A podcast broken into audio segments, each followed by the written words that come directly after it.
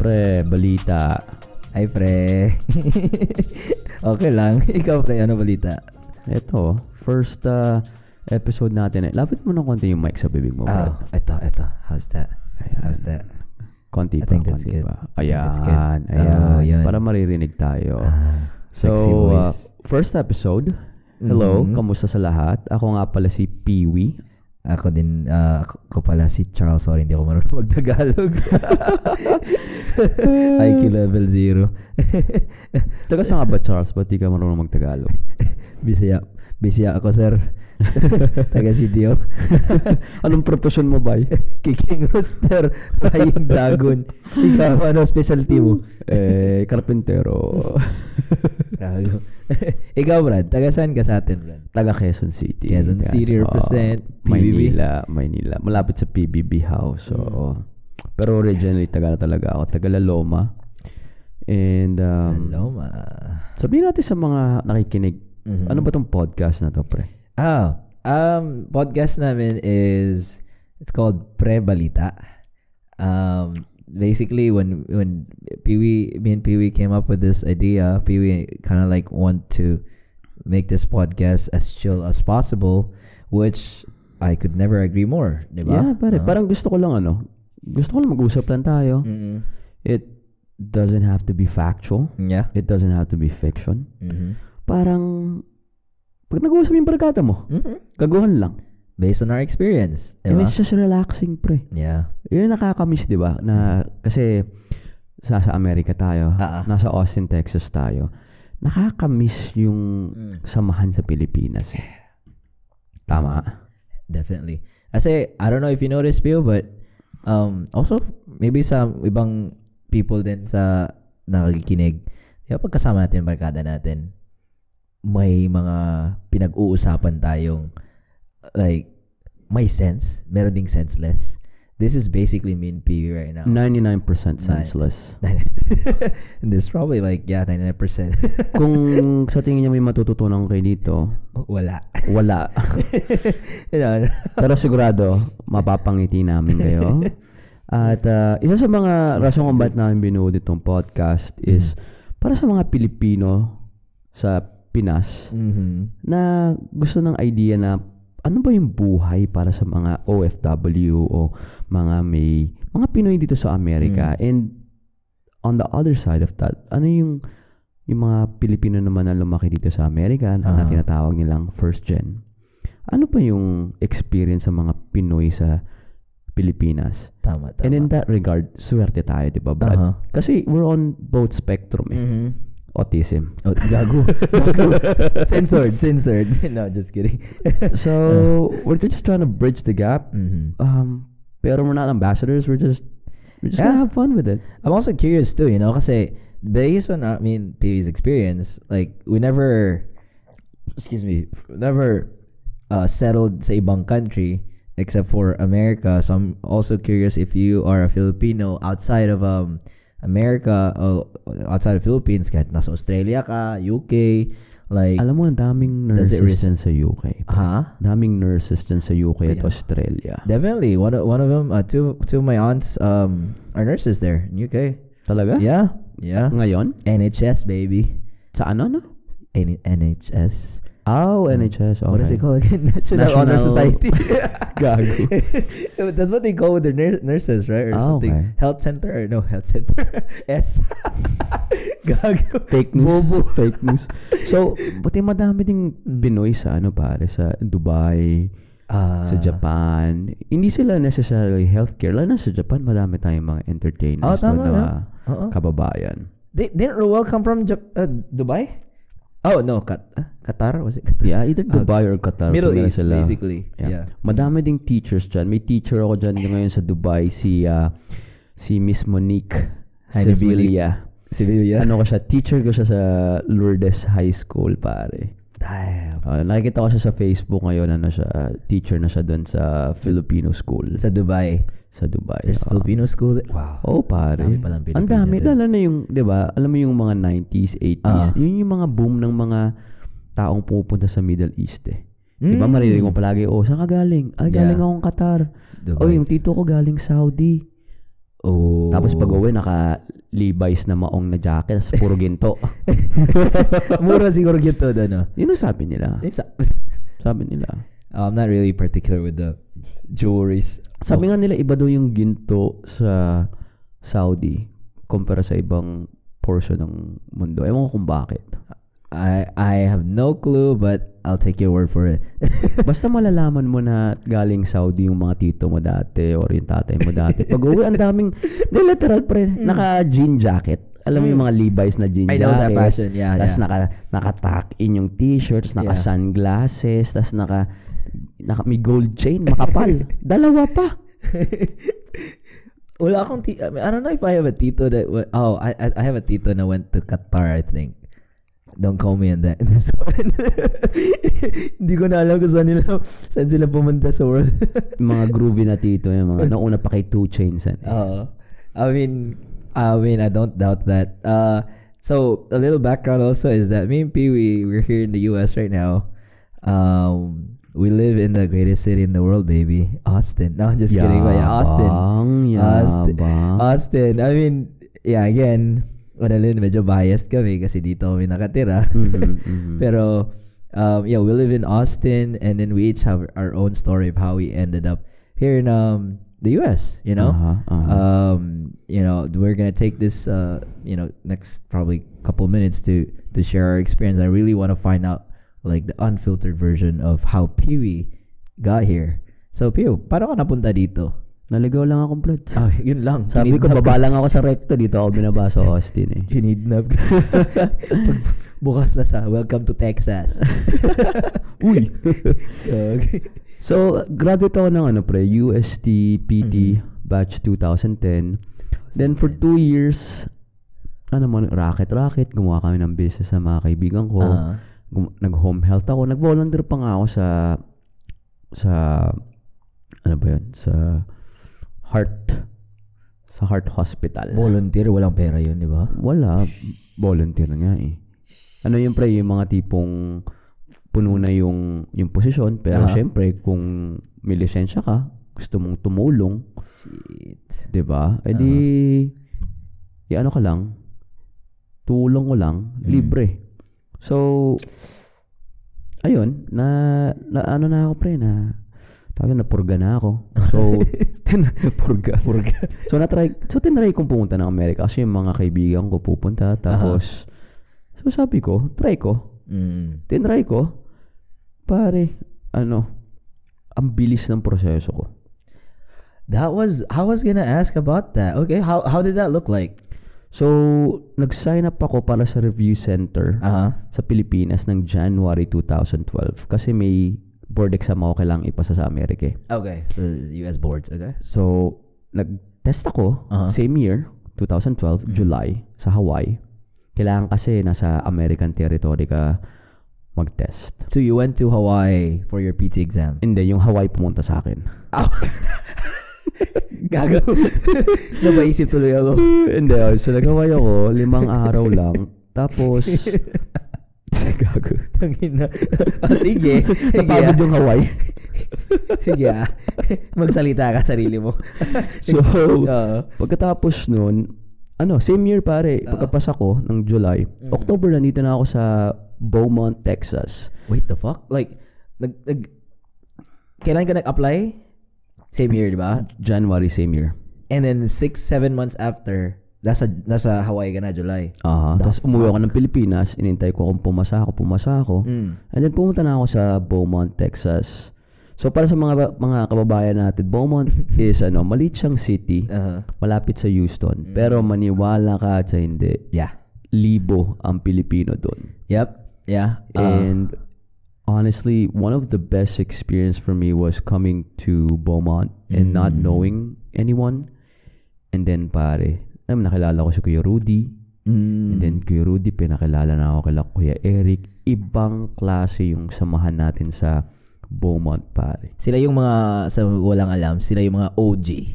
OG ng mga Pilipino doon sa Beaumont. Oo. Yeah, Tito Rudy, Tito Eric, Aha. sila Mel, Kuya Jumel. sila, Tito Jumel, yun. yun. Lahat, lahat ng town dito sa Amerika. Akala Ah. kasi natin, ako nung nasa Pilipinas ako, akala ko pre, pag sinabi mo Amerika, uy, LA, uy, New York, Aha, uy. Houston, Aha. uy, so and so. Yeah. Hindi natin alam na, putya, parang 60 to 80% pala ng Amerika, small towns. Ah, Small towns. As in, patag, small Mm. towns. Kumbaga, ang, ang country, ang ibig sabihin ng country dito, Yeah. probinsya.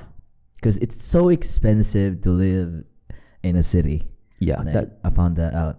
Yeah. and we're lucky na we're living in Austin. Mhm. So for for some reference pare, ano, saan ba kilala Austin? San ba kilala ang Aus... Ah, san... Ano, ano? Can you, can you rephrase that? Like... What are we known for? Oh, Gusto Austin. mo English eh, social ka Ah, talaga bata po. ka. Aus- really? Um, I'm not entirely sure, but Austin, um, I just found out too. I was today years old. Na Austin is uh, live capital, uh, live. What do you call that? Live music. music capital of the world. Yes. Live music capital of the world. Sorry po, hindi ako marunong mag-English. Mm. Bisaya lang po. Pero oh yeah, um well that was really interesting Pio kasi like I was really curious kasi ma- dati like even my aunt it took her 10 fucking years roughly 10 fucking years to get to the US. She's a nurse, Aha. you know. Um, and then when you said something like, "Oh, you know, napuno lang ako," or whatever, and then let me let me let me take a shot at going to the US, and then bam, within a year. Brad, swerte lang talaga. Ito pa, yung in-apply akong visa, tinatawag Uh-huh. nila H1B. Mhm. Lottery yan eh. So there's only a limit to How many visas to how many H1B visas that they give out to the whole world. And natsambahan lang na nabulot ako and everything just fell into place pare. It's a lottery. Lottery, yeah. Wow. Swerte lang talaga. And alam mo, awa ng Diyos, sabi siguro ng Diyos, Mm. na nakawawa naman tong hampas lupang to. Gago. well, you know, he probably was right. No, just kidding. siguro nga, siguro nga. well, yeah, dude, you're you're pretty lucky, dude. And then uh, if that didn't happen, you're probably not gonna be sitting in front of me talking, you know, Wala nonsense about kasamang ano, co-host. this. Yeah, yeah, I'll probably be just like here drinking by myself. Pero yeah, amazing, dude. Um, I don't know sa mga nakikinig if you guys can relate to uh Pee-wee's journey here in the U.S. Um, so I'm I'm not quite sold. I'm pretty sure he's, he he didn't mention some of the details, but those de- details are the nitty and gritty, you know, that he cherishes. Um, because it took what? How many years has that been when since you got here? Oh man, uh, I've been here for about 10 years now. So ten years now, and then today's 2022. Mhm. 10 years and he he said that story he, he told us that story in like under 5 minutes Yeah. you know so that's a lot of story And ito Uh, pa, I'll be getting my citizenship soon. help to the fucking yeah Mhm. Uncle Sam please give blue password Pero alam mo, hindi ko hindi uncommon yung story okay. Ang dami Oo. nating nakilalang mga mm. Pinoy, Pinay dito Yeah. na alam mo same on the same boat. Mm. Na iba ng mga nakilala ko ditong Pinay na may asawang puti Mm. or yung iba pumunta dito to study Mhm. tapos eventually na naging citizen sila. Mm. Dami pre. That's so hard though. That's so I mean each to each their own, to each their own with their struggles. Um uh I can't possibly imagine going through that process through employment. Um hey man, shit, you've come a long way. Ah, tsa- tsambahan lang. Tsambahan lang. Tsambahan lang. Pati awa lang ng Diyos talaga. hey, you're you're probably one of the most successful you know people I've seen and uh, pinakamabait. Ah, wala, ka sa, wala ka kasi masyadong kilalang tao. Wala. Konti lang eh. sampu lang. Sampu lang kayong pinapalo ko sa Instagram eh. Um, Putsang ina. Kasi so sa mga nakaka-relate diyan, like you know, you can you can you can attest to that the struggle sa Pilipinas, 'di ba? Pre, ang sarap Ah. sa Pilipinas, Chong eh. Totoo lang. Alam mo, may, may one time na, so para sa mga mga Pilipino na hindi pa nakapag-abroad, Ah. m- pag nag-abroad ka, alam mo yung mga commercial dati sa ano sa Jollibee, yung mga commercial ng PLDT, na tipong uuwi yung OFW nila Oh. tatay, tapos umiiyak, 'di ba? Ah. Nung bata ako, pre, pag napapanood ko yung mga commercial na yun, sinasabi ko, ang OA naman nito. ano ba to? Parang, parang naging stigma na na, so OFW, Uh-huh. kapag uwi ka, iiyak, ba't umiiyak? Mm, mm. So, unbeknownst to me, Nax, big word. Unbeknownst. Unbeknownst to me, out. pag pumunta ka pala ng ibang bansa, ito facto ah. ah, Kahit saan ka pa, kahit pumunta ka ng Singapore, kahit Ah. mag Hong Kong ka, basta wala ka sa wala ka sa Pilipinas, may period of depression ka. Totoo yan. Nagkakaroon ka ng ganon? Yeah. Yeah. Ilang gano'ng katagal? Siguro mine took like a year and a half to two years. Pare sakto. Ako, two years. Tapos yung mga ibang tropa natin sa Beaumont. Mm. Yung ibang tropa din natin dito sa Austin. Pretty sure they went through that, right? Oo, pare. Kasi talagang yung, yung homesickness, Mm. tapos yung tipong, isipin mo, pagdating mo sa Amerika, Aha. yung utak mo, Tagalog yan eh. Pero kailangan mo, 90% of the time, kailangan yung lumalabas sa bibig mo English. So, so i-convert mo. Di ba? Yeah, yeah. Makaka-relate ako niyan. Sobra. Especially when I'm talking to you, dude. Sometimes, sometimes I'm like, should I speak in Tagalog? Should I speak in English? And then some words come out in Bisaya. And then, I don't know if you noticed, but I ask you like, hey pre, anong, ano sa Tagalog yung ganito? Yeah, yeah. Ah, di ba? Ah, Hirap, Brad. And hirap. just kahit sino pa, kaya kung may kakilala ko yung OFW dyan, Aha. isipin mo, lalo na kung pumunta pa sabihin natin sa Japan or pumunta sa China, yung mga tipong mahirap na languages na hindi integrated sa school natin. God Yeah. damn! So, wh- what was the most like? Uh, I gotta ask you this question. Like, you got here in the states, diba? And then, what was that moment that made you like think like boom, like that moment na napasabi ka sa sarili mo, shit, dito na pala ako sa US.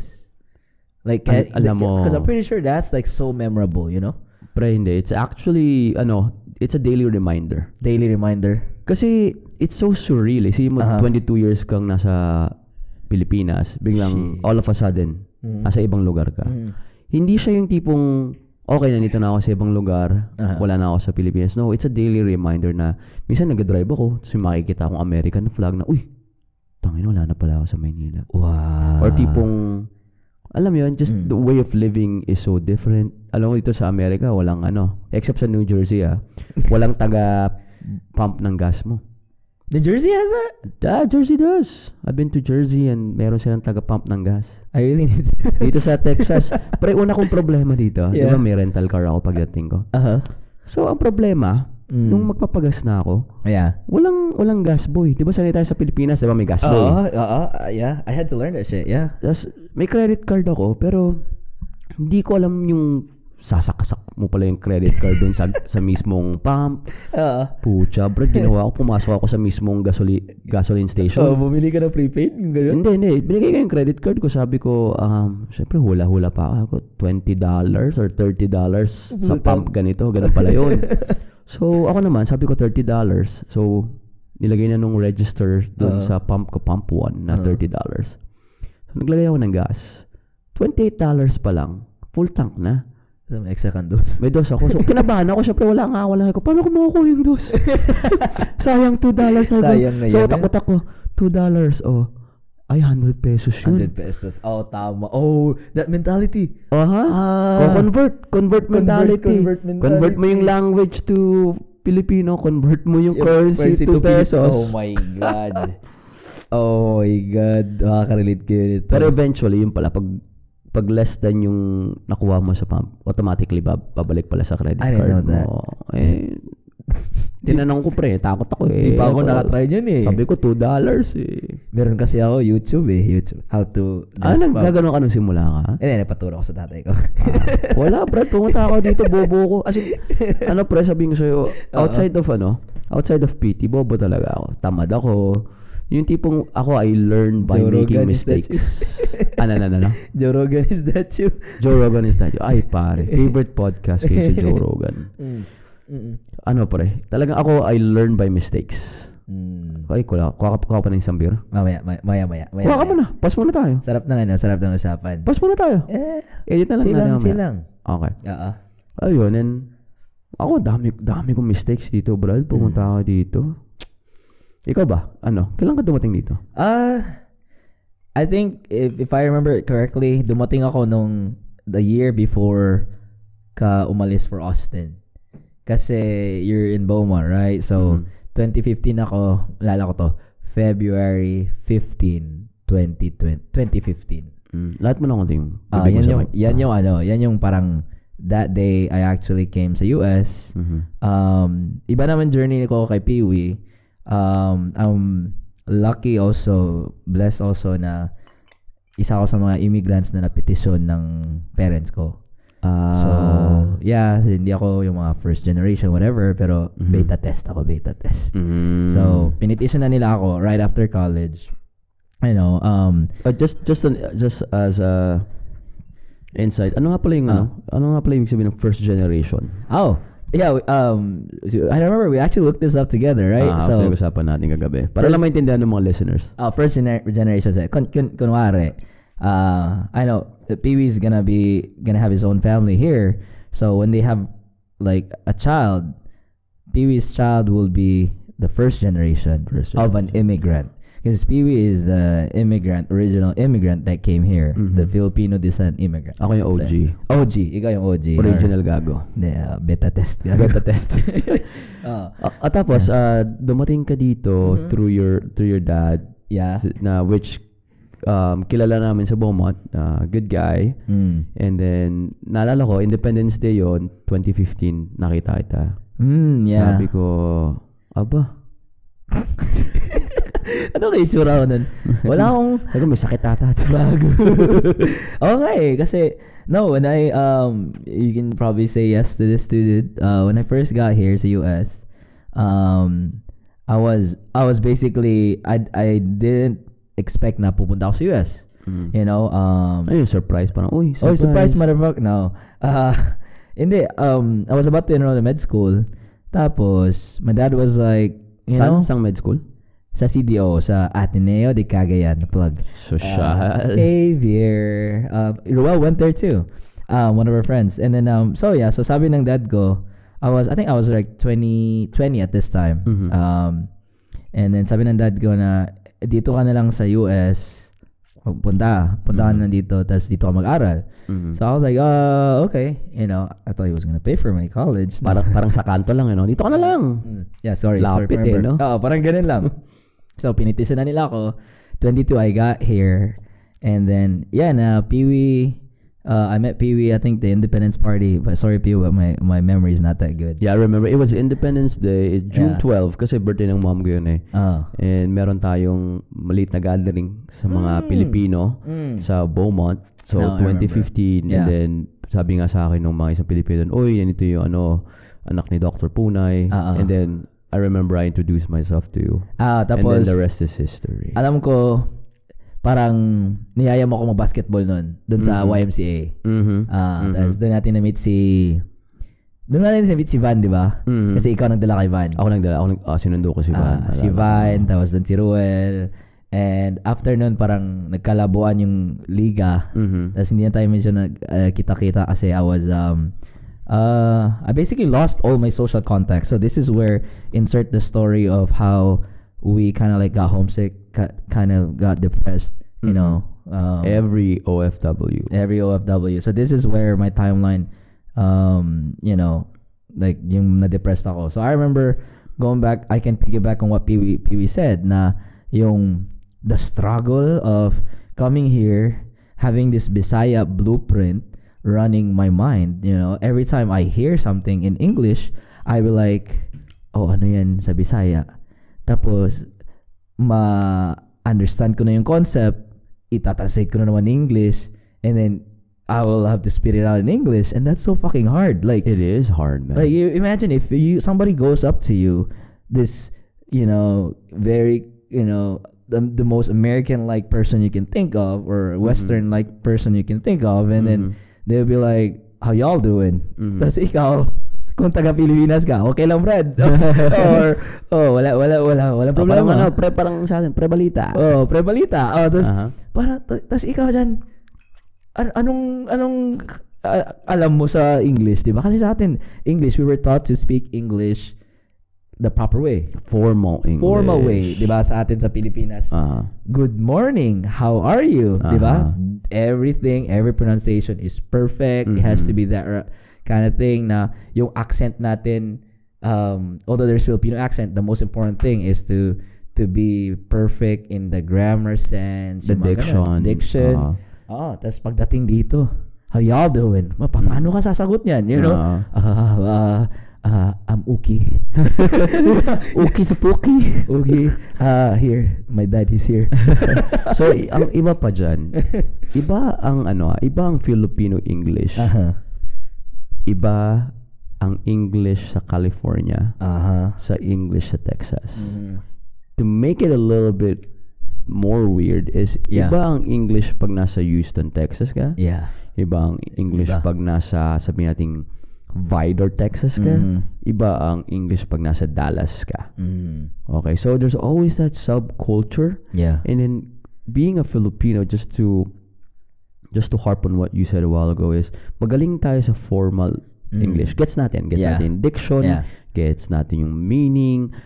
Alam mo, we have to work a little bit on our accent and on our flow, but Yeah. we understand and we can talk.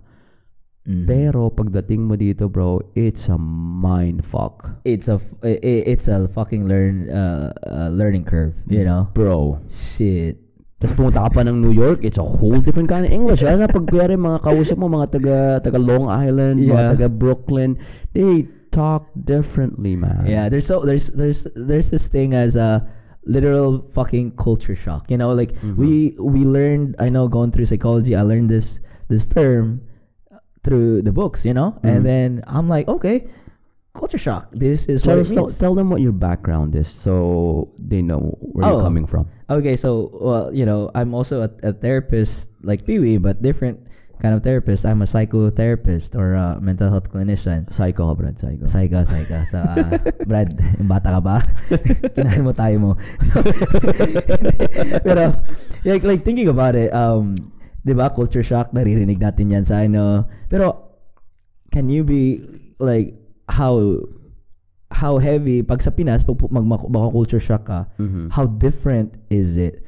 Really? Like, pag taga Maynila ka, pupunta ka ng CDO, or taga CDO ka, pupunta ka ng Maynila, Mhm. how big is the adjustment? You know? Uh, um, I, I, I don't want to belittle that kind of like experience, pero like when we, me and Pee went here, the culture sh- shock was real. You know, like there's so many factors that we had to consider. Um, I know for a fact, uh, the the language, the language is one. The words that we can speak and we can't speak Mhm. as Filipinos. Mhm. Uh, I told Pee the story before, but I'm gonna tell you guys again. But um, Tell them. uh, I remember when I first got here, first few weeks, Mhm. my dad had to um, brief me about these words that I can't say in front of Americans.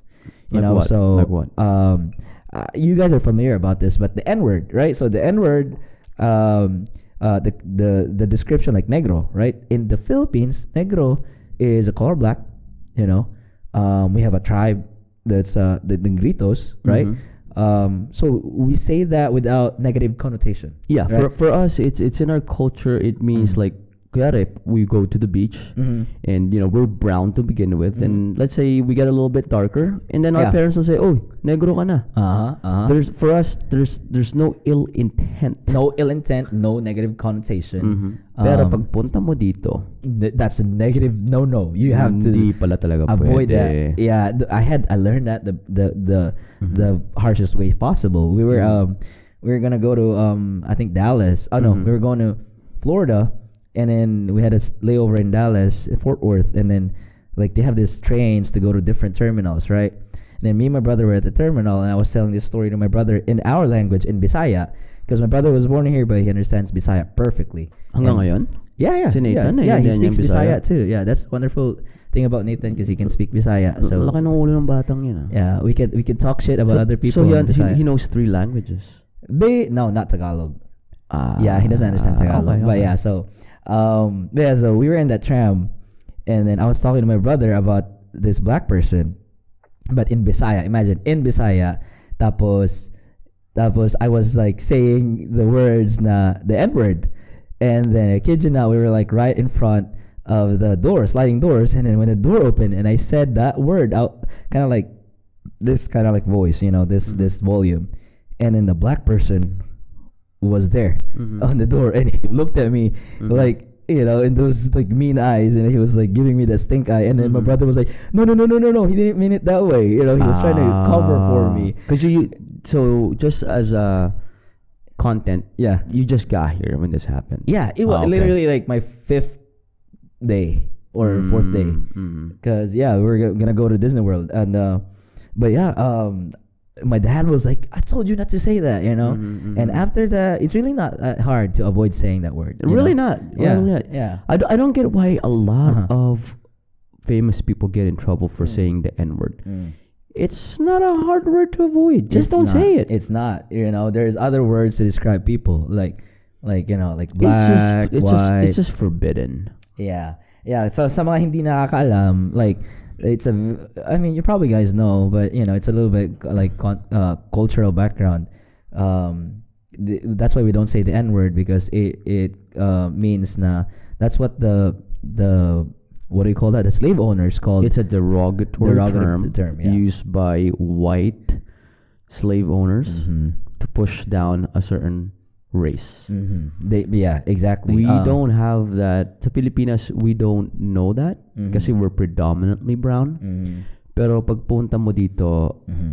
so isa pa yan sa mga rason kung bakit complex ang Mhm. society makeup ng Amerika. Kasi iba-iba yung cultural makeup eh. May Mhm. brown. When you say brown, hindi lang ibig sabihin Pilipino. We- Pwedeng we Dominican Republic yan. Indian Puerto brown, Rican, Mexican. Indian brown. Yeah. Uh-huh. Mhm. And then, you know, you have to be, we have to be sensitive Mhm. towards all of them. Which is not, Yeah. which is not hard. It's not hard. You just have yeah. to be a good human being and don't say the N-word. Yeah, don't say that word. Yun lang. Oh, there are other words too. They they are kind of like mm, uh, sensitive to other cultures, but that's another probably topic that we can. Yeah, but Yeah. out of all the words, that's the, That's the oh, big- that's the biggest word. Like a lot of people have been canceled because, of that, word. Yeah, yeah, I know. So, but yeah, um, we live in a country, um, that's uh, I'm not gonna say uh, what do you call that? Um, I'm just gonna say it's like a salad of cultures, cause it's not a melting pot. Mm-hmm. Because melting pot, the ingredients melt together. No, no, no, no. We have our own identities here. True. Salad is that we you eat the whole salad, but you taste each ingredient distinctively. Mm-hmm. You know, Mhm. um, the, we have Filipinos here, Indians, Chinese, Western cultures, Europeans, Vietnam, a lot of Vietnamese Yeah. in, in Texas. Shout out to our Vietnamese brothers and sisters Hell out yeah! there. Hey, hey, one thing I want to point out too is uh, the other other like regular casual words that we use. Um, nalala mo sa Pinas, we call it uh, CR, CR, Comfort room. comfort room. Dito, ano dito? uh, ano nga ba? RR. Ah, restroom. Restroom, yeah, restroom. restroom. Na-blanco ako ah. Tinang, kinuwis mo ako. Parang binalik mo ako nung college, bro. Ah, citizenship test mo na next week, gago. yeah, we don't use the, the the word comfort room here. No, no. And um, pag hihingi ka ng tissue dito, Uh-huh. di ba kunyari nasa restaurant ka, Uh-huh. di ba sa Pilipinas, let's say, nasa ano ka, ah, nasa aristocrat ka or Uh-huh. nasa Tokyo, Tokyo ka, Aha. ate, pingin naman tissue. Uh-huh. Ibig sabihin nun, yung, yung kunyari may ano ka, may, may sauce ka sa bibig mo, Uh-huh. yung pangtang, Ano di ba? pala yun? Yung, di ba, sa Pilipinas, tissue. Tissue, oh. Dito, napkin. Ah! Which is sa Pilipinas, pag sinabi yung napkin, is whisper. Ay, or uno. modest. Ano, di ba yung Uh-huh. napkin? Oo. Yeah, yeah, like sanitary Sanitary napkin napkins. for, for, for the Ah. women. Tama, tama. Di ba? It, it's a mindfuck, di ba? Pag tinan mo, ah, excuse me, where's your comfort room? Uh, Di nila gets yun. nila gets. Di nila gets. Anong yeah, comfort yeah. room? Yeah. Ano nito? Yeah. Ano Tama, no? spakol? tama, tama, no? Oh, because I had that moment, ano yung moment na sabi mo na, ano, na, excuse me, ano pala yung comfort room? Saan, saan mo yun na naranasan dito? Sa ano pre? Sa Beaumont. Sa Beaumont? pumunta ako sa restaurant, tapos Oo. tinanong ko sa yung comfort room. Alam mo yung pag sabi mo comfort room, tapos yung mata nila parang, Oh, comfort room. Ang ina nito ah. Hindi, hindi lang nag-gets. Hindi nila na-gets? Oo, hindi lang nag-gets. Ah. Tapos biglang ako na lang yung nag-iba. Sabi ko, ah, restroom. Ah, ako sa gas station. Y- Usually gas station, ano, 'di ba? Medyo immigrants yung nagbabantay ng gas station na ano. Mhm. Ah, so, sabi ko, saan yung comfort room dito? Where's the CR? Sabi ko. Ah, oh, CR ang CR. ginamit mo. Oh. Okay. Sabi nila, CR. Tapos, ah, restroom. Tapos, he pointed me to the restroom. So, I was like, okay. You know, Mm. May isang R daw kasi so nag-gets niya. Ah, room, room, yung room, Yung room. yung room, gago. Pero nga, dami that, dami like we we really had like changes. Um, it's not it's not an overnight process, right? No, I'm, I'm, I've been here for about 10 years. and I'm still learning. Learning. I'm still learning, and I'm learning a lot, especially. You know, I, I see it from when I'm in Texas. Mhm. I'm learning. When I'm in New York, I'm Yeah. learning. And it's just a process, pare. Pero, alam mo, isa sa mga nakatulong talaga sa akin Ah. is the Filipino community sa Beaumont. The, oh. Kasi, alam mo yun, be, being in a foreign land, you you want to stick to who you're familiar with. Mm. You know, so it's it's very inherent to us that we have tribalism. Yeah. So yeah. ako, naghahanap ako ng tribe Yeah. ko, naghahanap ako ng mga Pilipino to help me traverse the landscape of America, Mm. which I can say I was so lucky I had very good influences. Mm. And then yung mga tropa natin, samahan natin yan sa Beaumont. Pucha, Yeah. kala mo, pag nagkukwentuhan tayo, kala mo nasa, kala mo nasa Timog lang tayo. Biglang puchang ina, pag uwian na, uy, shit, nasa Amerika pala ako, bro. Can you can you tell me more about that? Like how you gained your social, you know, social connections at Beaumont? Because you mentioned just briefly, like oh, you met Tito Rudy. Aha. Yeah. Can you start from there and how you butt out? So, nung dumating ako, pre, Mm. Facebook agad. Naghanap ako, sinearch ko, Oh. Filipinos in Beaumont or Filipinos in Southeast Texas. Facebook can do that. Yeah, yeah. And then lumabas, nagpop up yung PABT. Oo, ah, oo, ah, PABT uh, is Philippine um, Association. Association of Beaumont, Texas. Ah, ay, dapat tama ka. Aha. Officer ano. eh, member ako. Char. So, tas nung nakita ko yung, yung Oo. page, nag-message ako. Sabi ko lang, ako po si Piwi. Oo. Bago po ako. Baka pwede pong makakilala ko ng mga Pilipino. Oh. Eh, nagulat ako, Brad. May message ako ni Kuya Rudy. Sabi niya, oh, saan nakatira? Sabi ko, dito po ako sa North Major Drive. Sabi, oh, dito ako nakatira sa ganito. Punta ka. ako naman, pa, pre, 3 minute drive lang eh. Oo, Nandun ako, oo, tapos oo. pinakilala niya ako. Ah, nakilala ko siya. Nakilala ko si Kuya Mel. Kwentuhan kami. Aha. Yosi-yosi kami. Tapos pagkatapos, oh, mm, sama kita sa ano. Tito Mel Aligsaw? Aha, yung PT. PT ah, din. ah, ah. Ah, sabi niya, uy, ano, pakilala kita kala Eric. Alam mo mukhang nag-basketball ka. So, sinama niya ako sa basketball game. Nakilala ko sila Ruel, sila Vincent, oh, sila sila. tapos sila Ann, tapos the rest is history pa. Nagsim kumbaga, nagsimula kami ng grupo ng mga Pilipino in their 20s. Mm. And then until umalis ako noong 2016, I was there for four years. Mm. And then ngayon, parami pa rin tayo ng parami. Oh, tama, no, tama, tama. 22 ka nung bumat- dumating dito, di ba? Mhm. Oh, same age as me. Yeah? Yeah. Sa akin naman, iba yung kwento ko. Like, how long, can you tell me about the timeline you met those people? Like, how long did that take? From July, you said you got in. Oh, no. When did you get? October. From October to, That same year. from, Nakilala ko sila. so October till, till what? Till you formed that network? Yung network as in the following year to 2013. So, October to 2013. Yeah, so October 2012 to 2013. Kasi pre, ano ko eh, I'm I'm I'm very social. Ah. So sa Pilipinas, yung mga tropa ko, yung mga kaibigan ko ng high school, sila pa rin yung kaibigan ko ngayon. yeah. Yung yeah, iba I sa kanila, that, I'm yeah. sorry, not high school, but elementary pa. Oh, I get that. Yeah, yeah. And then, syempre, ako, binatumo ko ito, ako lang mag-isa.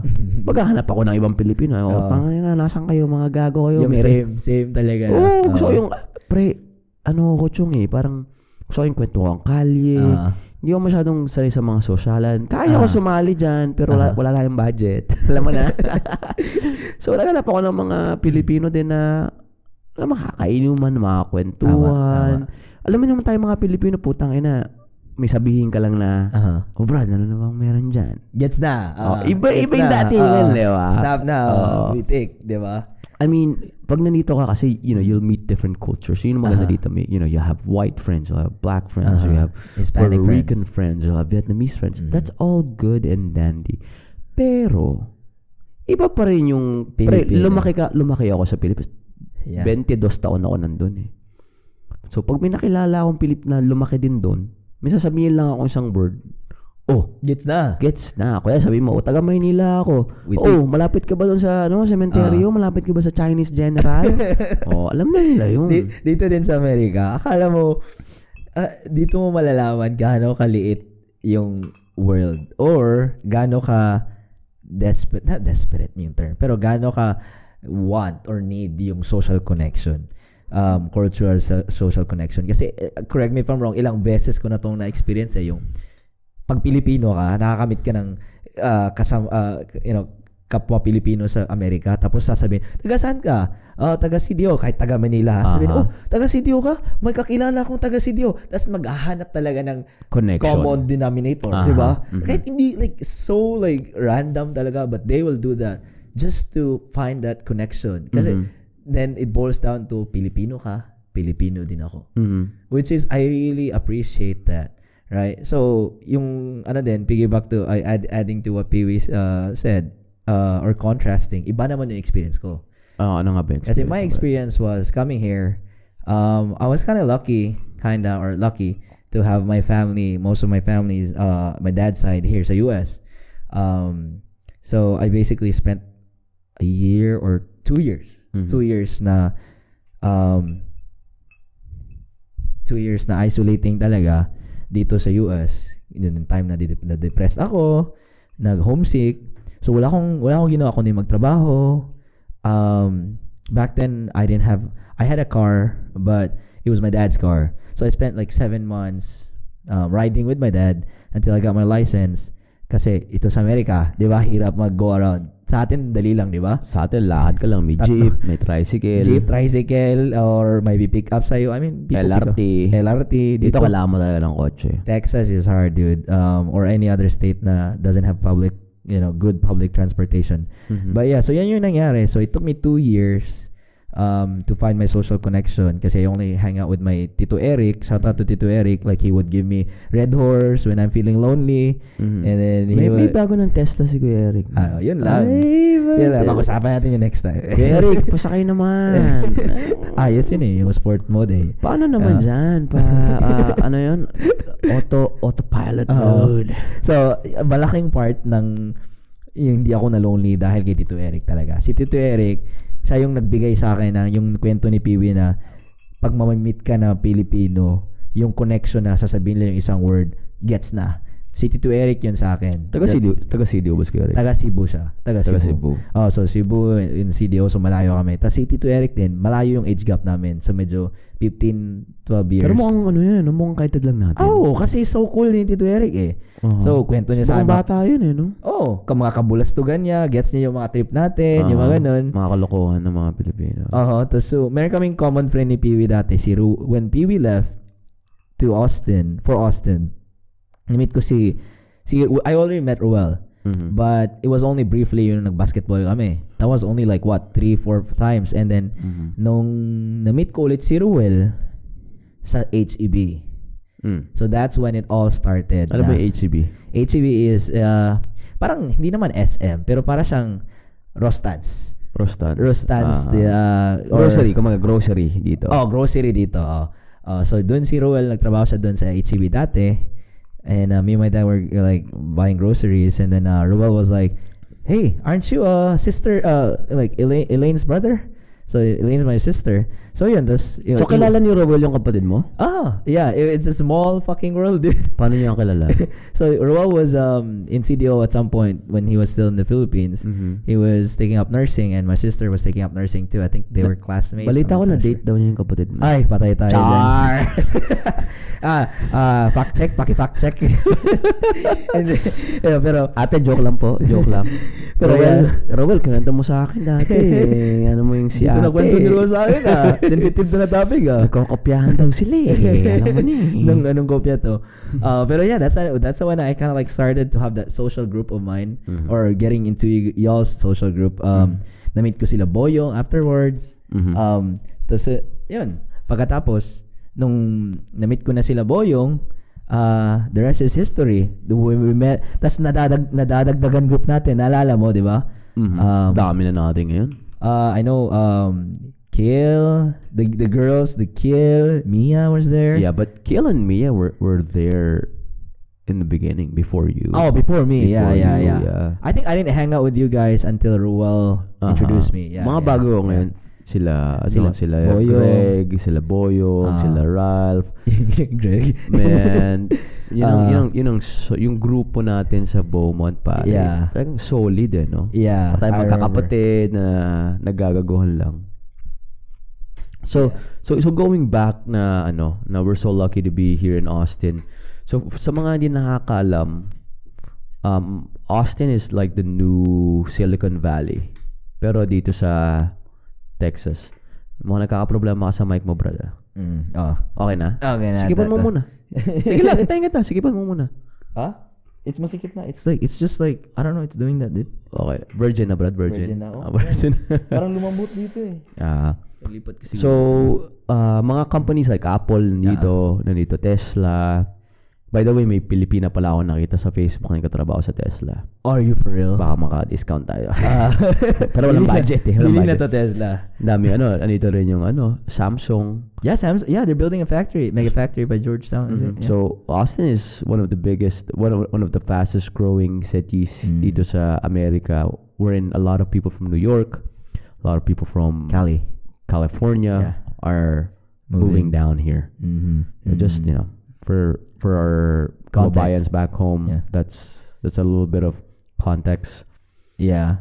And then um so but I remember um I mean, our group started to become like like getting bigger. Uh-huh. And then so just to put you guys into perspective kung gaano karami yung Pilipino sa Beaumont. So karami um it, it it took me two years to break that na idea na ganito pala karami because I started becoming active, 'di ba, sa PABT. So I sexually no, gago.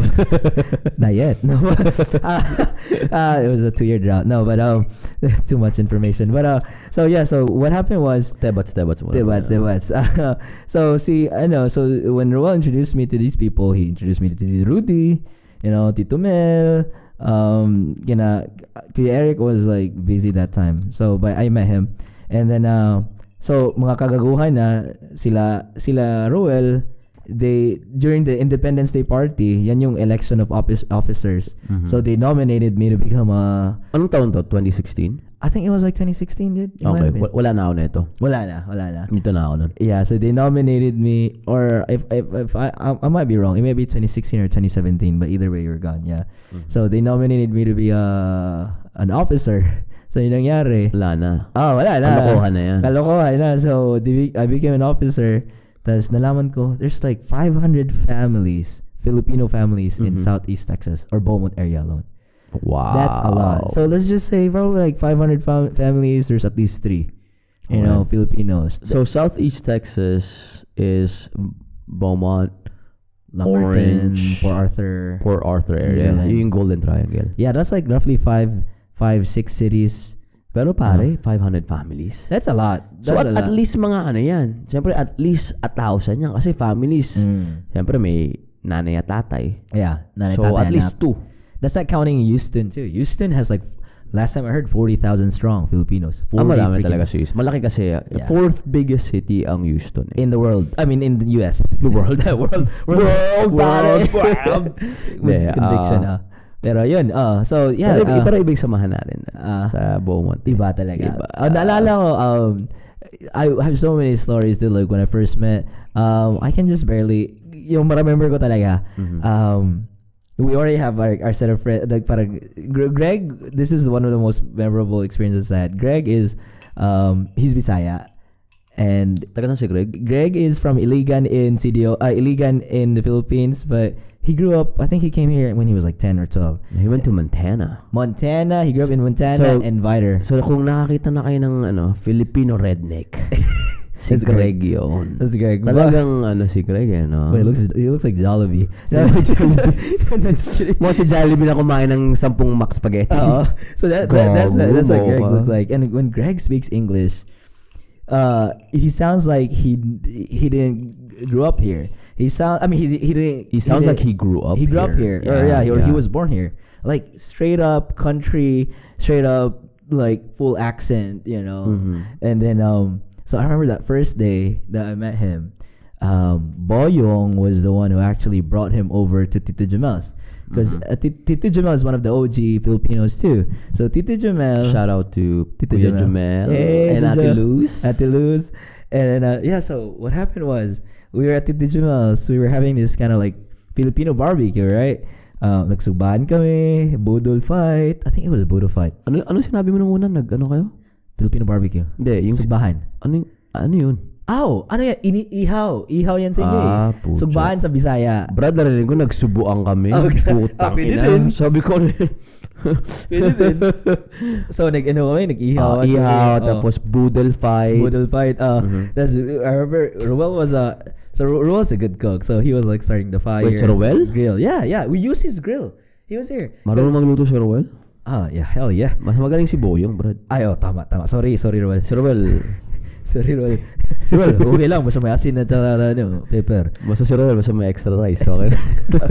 so, yun nangyari. So, Ruel was like starting the fire and then uh, Boyong came. love you, Roel. Love you. love you, Ruel. As Boyong came and then he brought uh, Greg. Right, so you were like, me and, me and Ruel were like looking at Greg and then Uh-huh.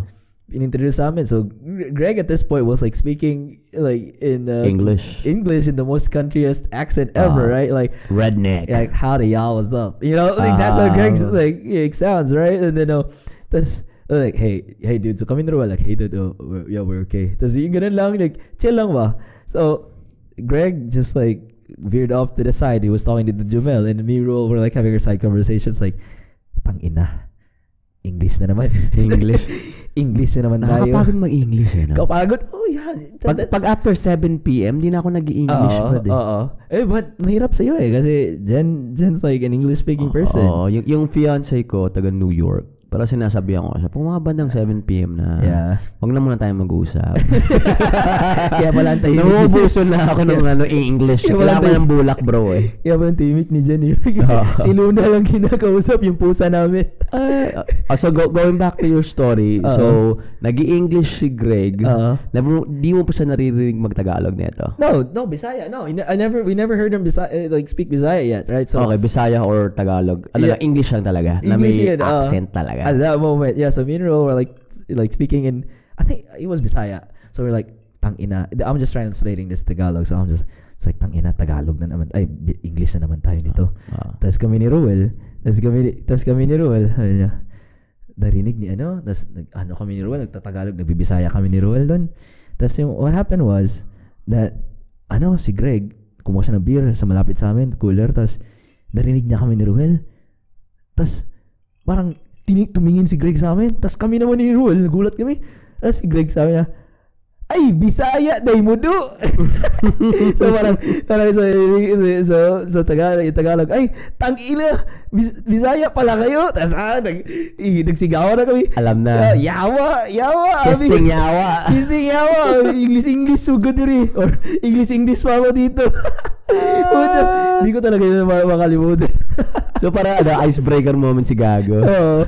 like, puta, alam mo yung hirap na hirap kang mag-English or mag, you know. After like, 7pm, Brad, may Yeah, talaga. it's so hard, dude. Like, you, you put this into context. We only speak in English sa atin sa Pilipinas when we're gonna have School. a presentation. Yeah, School. Presentation. Tas, barat pa yun, di ba? Tapos pag mag-order ka sa Starbucks, Ah. can I have the Frappuccino? ah, please? wala. Hindi ako nagsa Starbucks kasi hindi ko marunong mag-pronounce sa mga ano. eh. Ay, hindi. ah, ah, Frappy. Frappuccino nga. Frappe. Ibang ibang klase yung, Starbucks sa Pilipinas, it's ah. more of a social status. Yeah, yeah, tama. And tama. Starbucks sa America, it's more of like Nescafe. Everybody everybody has the means to do it. Ah, Not everybody does it. ah. Pero sa atin talagang, 'di ba nung college ako pre, pag sabi mo, uy, Starbucks tayo, ay puta, mayaman to si ate, ganyan, si kuya. Ah, ah. And ako naman, wala akong pera, Brad. So, sumasama lang ako sa mga may pera, mga klase ko, sila MC. MC. May, ah, ako, ako paborito ko, vanilla frap, pre. Pero wala akong pera. Utang lang ako, utang. Kumbaga, sila yung sagot sa vanilla frap ko. Ako bala sa kwentuhan. Ako bala sa Ah, joke. yun kaya, lang. ano. Di, pero dito wala eh. Parang walang dating Eh, ang, walang dating ang Starbucks. It's normal. It's, it's a commodity. Bira kasi 3-in-1 dito eh. Walang 3-in-1 eh. Pero sarap ng 3-in-1 siya. Kopi ko, Ay, brown sus. sugar. Ah, pag uwi ang Pinas, naka ano, eh, siguro mga a quarter of my ano, bagahe, check-in. A quarter of my check-in ng isang maleta ko. 3-in-1 yan. Tatlong, tatlong ba- ah, bag. Si Jen, paborito niya yung kopi ko. Kopi- brown ko. sugar. Yeah, para the ko. best. Kasi nasa nasa paketa na eh. Yeah. Nandun na lahat eh. Ah. Kailangan mo lang may tubig. Game over, Brad. It's easy, dude. It's easy. Some people just like open the packet. I've seen Koreans do it. Just open the packet and then, ano yung dun? Ano sa Tagalog yung sup-sup? Sina, sinusubo lang. Or, oh, subo, sup-sup, ganun ba yun? sinusupsup. Oo. Parang basta sa brad. Oh, yun lang. Yun lang. Depende sa'yo. Either way, anong sup-supin mo, gigising Wait, wait, ka. wait. So, bubuksan na lang yung 3 in Yung 1. packet, tas, Oo. ganun lang. So, lalagay lang na sa bibig nila. Parang pre-workout. Ka- hindi, ano pang pagising lang din. Ah. Yun lang, nakikita ko Brad, wait, ah, napansin ko, wala ka nang iniinom. Kuha ka muna ng beer sa baba. Ah, kuha mo na ng beer. Oh, beer. Okay. Break muna tayo. Saglit, saglit, saglit. Ah. Yun tayo. Yun. Break Yun na tayo, lang. Brad. Ay, sorry po. Kung kumuha lang kami ng beer. Buti kumuha ka ng dalawang Michelob, Brad. Ay, yun lang. Ay. Di ka mahilig uminom ng whiskey, no? Ha? Di ka mahilig uminom ng whiskey. Masyado ano eh. Masyadong parang so, sobrang mahal eh. May mura namang whiskey. Ang, Wait. ang, ang maganda sa whiskey, hindi naman kailangang mahal para maging masarap. Whiskey ba yung ano? Jack Daniels? Mhm. Tennessee whiskey. Sinashot ko yan eh. Pero hindi masyado siya ano, hindi siya masyadong hindi siya masyadong malakas kumpara sa mga whiskey mo dito na mga yung mga gusto mo. So, yung, yung, yung Jack Daniels, ano yan? Oh. Tennessee whiskey yan eh. Yung pinagkaiba sa ibang type of Ah. whiskey is ano, charcoal filtered siya. Charcoal filtered. Ah, alam mo yung pinagkaiba ng whiskey pati ng ng ano, scotch, mga ganun. Ah, dyan ako mahina. So, so ang, ang whiskey, Brad, ano yon Kumbaga, yun yung general term. Ah. Okay, so whiskey is a general term. So, pag yung whiskey, gawa sa Scotland, Scotch ang tawag dyan. Ah, okay, okay, okay. Okay, pag ang whiskey, gawa sa sa Ireland, Irish whiskey tawag dyan. Mm. Pag ang whiskey, gawa sa Amerika, ah. so tawag dyan bourbon. Ah. And 95% of bourbon is gawa sa Kentucky. that's where Jack Daniels is made from.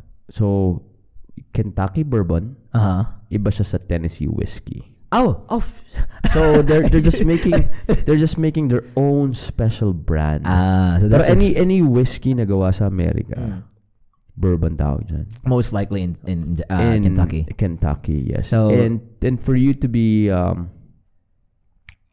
for you to be called bourbon, dapat you have to be 51% made of corn. Ah. so bakit ba yung whis- yung whiskey, Irish whiskey, uh, Scottish whiskey, what are they made of? Like they didn't reach reach the 51%. So so sa Scotch, sa Scotland, usually they use uh, a lot of malt. Ah. Okay. Okay. So what they do is uh, they have this um na pot still. Mm. So that's where they so just just as a reference, whiskey it comes from barley, comes from corn, Yeah. it comes from grains, comes from wheat. Mm. Okay, so may, may, may process wherein you put it in a pot still, yung mga ingredients na yon, and then you you ferment it. Okay, so fermentation Mm. is is the process wherein inaano mo yung bacteria, you promote that bacteria, and then eventually the byproduct of the bacteria is The whiskey. is sugar. Oh. Yes. Tagal. No, no, no, I'm sorry. So alcohol is so yung the raw materials, yung corn, Mm. yung barley, yung ganun. That's the source of sugar. Yeah. And then you introduce fermentation, Yeah. and then after fermentation is the alcohol. Okay, so kumbaga yung byproduct ng fermentation is the alcohol. Mm. And then after yung yung yung liquid na lumalabas sa pot still, Mm. that's basically what you call um white lightning or yung tinatawag lang moonshine. Oh, is that that's so raw, huh? That's the raw. That's the raw, yeah. And then yung it's literally it's clear and then yung moonshine na yun yeah. is you you put it in a barrel. So yung barrel na yun, that's what makes whiskey have that golden brown or dark The brown color to it. Uh-huh. Yes. And it depends pa kung anong klaseng wood. So in America, so bourbon, you only use virgin oak. so Virgin ibig sabihin, first time na gamitin. Oh. So it's virgin oak. So after gamitin yung, kaya may barrel ka nagawa Ah. sa oak, di ba? Ah. Virgin oak, ibig sabihin first time mong gamitin as a barrel. Ah. Pag tapos mong gamitin na yan, pag tinanggal na lahat ng liquid nun, hindi mo na pwede gamitin. Wow. That's by law. law. That's They have a law on yes. that. So, ginagawa nila, imbis na itapon nila Ah. yung mga barrel na yon nagawa sa bourbon, Oo. binibenta nila sa Ireland, binibenta Ah. nila sa Scotland, binibenta nila sa Japan. May mga Japanese whiskey tayo. Mm. So far, mga paborito ko is Japanese whiskey. Japanese. Anong difference? Anong difference nila? Pare, ang suwabe. Ang suwabe, brad. Personally, ah.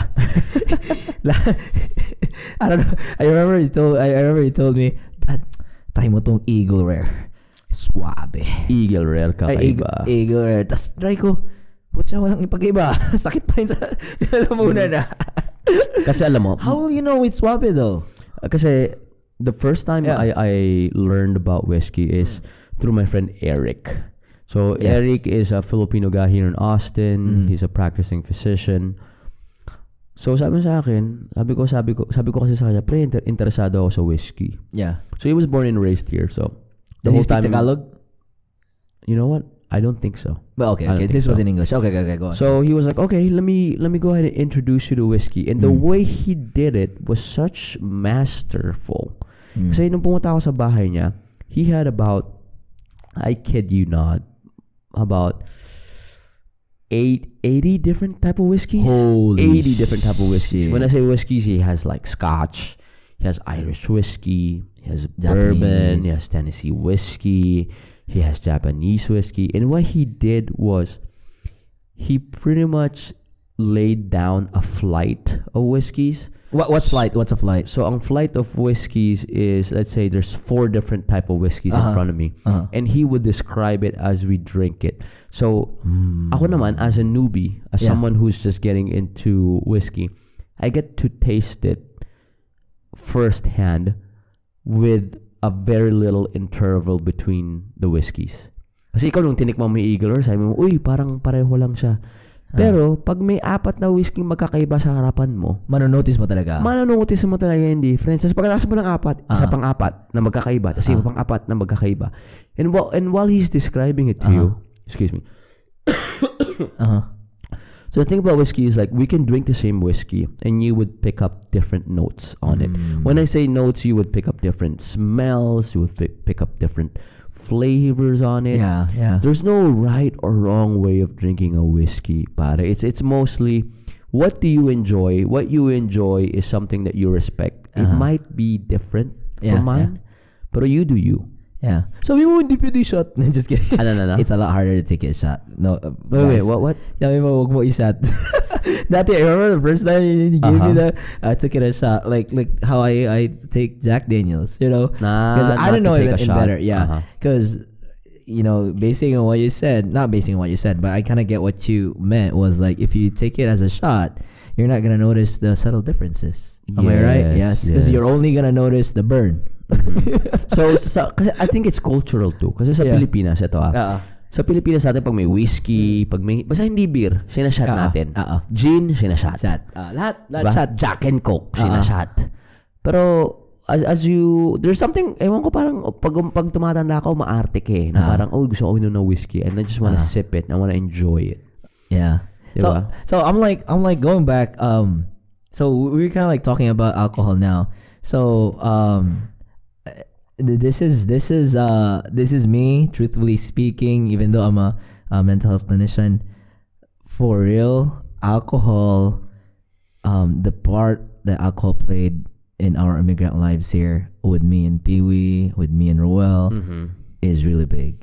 Wala Like, talaga. Para lalo na pag may red horse ka. Yeah, Pag it's sinuwerte kang may red horse. it's like pag mag-hangout kami may alcohol it's not it's nothing like you know we we're uh, we're not alcoholics it's just like We are alcoholics. oh oh dude I'm gonna lose my license um it's now no we're now but yeah like alam mo gets nyo di ba sa atin pag Saturdays Friday punta Tipsy Pig or sa CDO papunta kayo ng lifestyle district yung ganun and Sa then, putan- puntahan timog. oh anong common denominator natin Alcohol. Alcohol, Pati diba? yung cropek na iba-iba kulay. hindi hinahanap ko yun eh, pag may, gahapon eh, eh, pag may budget ka, sisig, brad. Ay. Di ba sa atin may package yan? Ba sa atin package? Yung ay, isang bote ng MP Light, 150, may kasali ng chaser. Kung, Chaser. kung 250, may kasali ng sisig. Ano, chi- ano chinicherish sa MP nyo? Ah, yun sa iced tea. Iced tea. Pero Tidor. Pero Ah. iced tea talaga. Hindi, yun talaga yung lahat iced tea talaga ang chaser sa MP. Meron ding ano, pineapple. Ay, ay, da, nakakasuka yan eh. Hindi ko trip yung pineapple. Pineapple. Iced tea ako, iced tea. Ito, ito, ito. Di ba may tinatawag na bundle? Di ba pumunta ka sa sari-sari Ah, store? bundle. Ah, isa ah. lang, may bundle Yung- one. May ano yan eh. Ah, yun nga, pineapple. Minsan tang, eh, or pomelo. Yung pomelo, naalala mo? Aha. Oo. Ako, first alcohol ko, gin pom. Gin bomb. Ah, hindi ko maalala eh. Ah, good boy kasi ako eh. Ay, Yeah. naalala ko Brad, yung una, una ko tigil ng gin pom. Nandun kami sa ano, barkada ko sa, Mm. Sa ano, sa, sa kalye namin. Mm-mm. Naalala ko pangalan niya, Terdy. Si Terdy. Pangalan Yeah. niya. Putsang ina, inuman kami. Kasama niya yung mga kaibigan niya. Yung mga kaibigan ng puro mga gangster, yung mga temple. Alam mo, alam mo 'di ba pag bata may mga iba-ibang gang. Ah, may temple, tapos may mga TBS, Ano tapos pag medyo Paru-paru G. Tapos ano na na? Paru-paru G. Yung paru-paru G. Ay, mamaya, mamaya. Gaguhan ba yan? Gagawin din. Ano din, ganggang ngayon. So, Tapos 'di ba pag medyo college ka na mga tao gamma, mga alpha P. Anyway, itong mga Mm. Oo. yung pinsan ko kasi temple yun eh. So ah, anyway, ako hindi. Hindi ako sumali sa mga gang na yan. Kasi uh, alam mo naman ako, takot ako ng bata. Mm. good boy. Payatot ako na takot. Mm. Takotin ako, brad eh. Ah, So sinama ako ni, ano, sila, pinsan ko kasama ko sila 30. Pucha, uminom kami gin bomb for the first time para sa ilan taon akin. nito? Pucha, bro, mga ano, ah 14 siguro ako. Tapos, sinama nila ako. Alam mo na, bata. Ah. Tapos, siyempre sila, mga astig sila, di ba? Mga 16, 17 sila. Ah, Pucha, nalala ko, may nagagusto sa akin. Pucha, ina. Na chicks. ah, ah. Ano yun eh, nalala ko si, hindi ko na sabihin yung pangalan, pero nagagusto sa akin chicks. Ah, Siguro dahil, the reason kaya ako sinasabi to, kasi yun yung first experience ko na associated. uminom ako ng alcohol Mm. and then I let loose. Ah, relax ako. Na, I mean, I can carry out a conversation, di ba? Hin- hin- Na hindi, ako naman lasing. na all out, hindi black out, hindi. Hindi ako, hindi ako, pero Ah. I'm, I'm just saying that, alam mo naman ang alcohol, it's it's a social lubricant, di ba? Yeah, yeah, yeah. yeah. So, nung pucha kina, first time ko uminom na yun, tapos may kasama akong chicks na parang way out of my league. Mhm. Talagang puta pare, alam mo naman tayo, sa Pilipinas, hindi naman kailangan pogi, dapat maboka lang, di ba? Malang, malangis yung dila. Ah, Malangis, Brad. Bakit malangis. lagay ko lang ng lube dito. Wala, di ba? eh. Kaya, Ah. kaya medyo memorable sa akin yung first inom ko kasi nga, doon ko na-experience na, ay putang ina, Mm. malangis pala ako pag nakakainom. Shit. Hindi pala kailangan pogi. Kailangan, ano ka lang, suabe. Sabi. Suabe. Kalbo ka na ba dati? Booking. alam, alam mo, good question kasi ito ah, nung, nung gabing yun, hindi ako kalbo. Nung gabing yun, hindi ako kalbo. Ah, So, so me and this girl, we were hitting it off. Ah. Um, you know, we were just hitting it off in the Philippines is different from hitting it off here in the in- States, yes, diba? Here in yeah. the States, people hook up a lot. Pero sa atin kasi, uh, as as much as we want to be na parang, uy, astig, uy, ano tayo, liberated. We're not uh-huh, that yeah. liberated. Not really. Not until now though. Yeah. But yeah, okay, that's another story. But yeah. so for us, we, we were just hitting it off. We were we were kind of flirting. Uh-huh. Pero there's no, it, nothing physical. Did you get her number? Here, here's the funny thing. So Yeah. the following day, Yeah. I was hanging out with my cousin. Uh-huh. You know, as I said, you know, he was hanging out with his gangster friends, Uh-huh. and I was there. That girl came by, Mm. and I was right there, and she was like, "Hey, where's Pee Wee?" And I was right in front of her.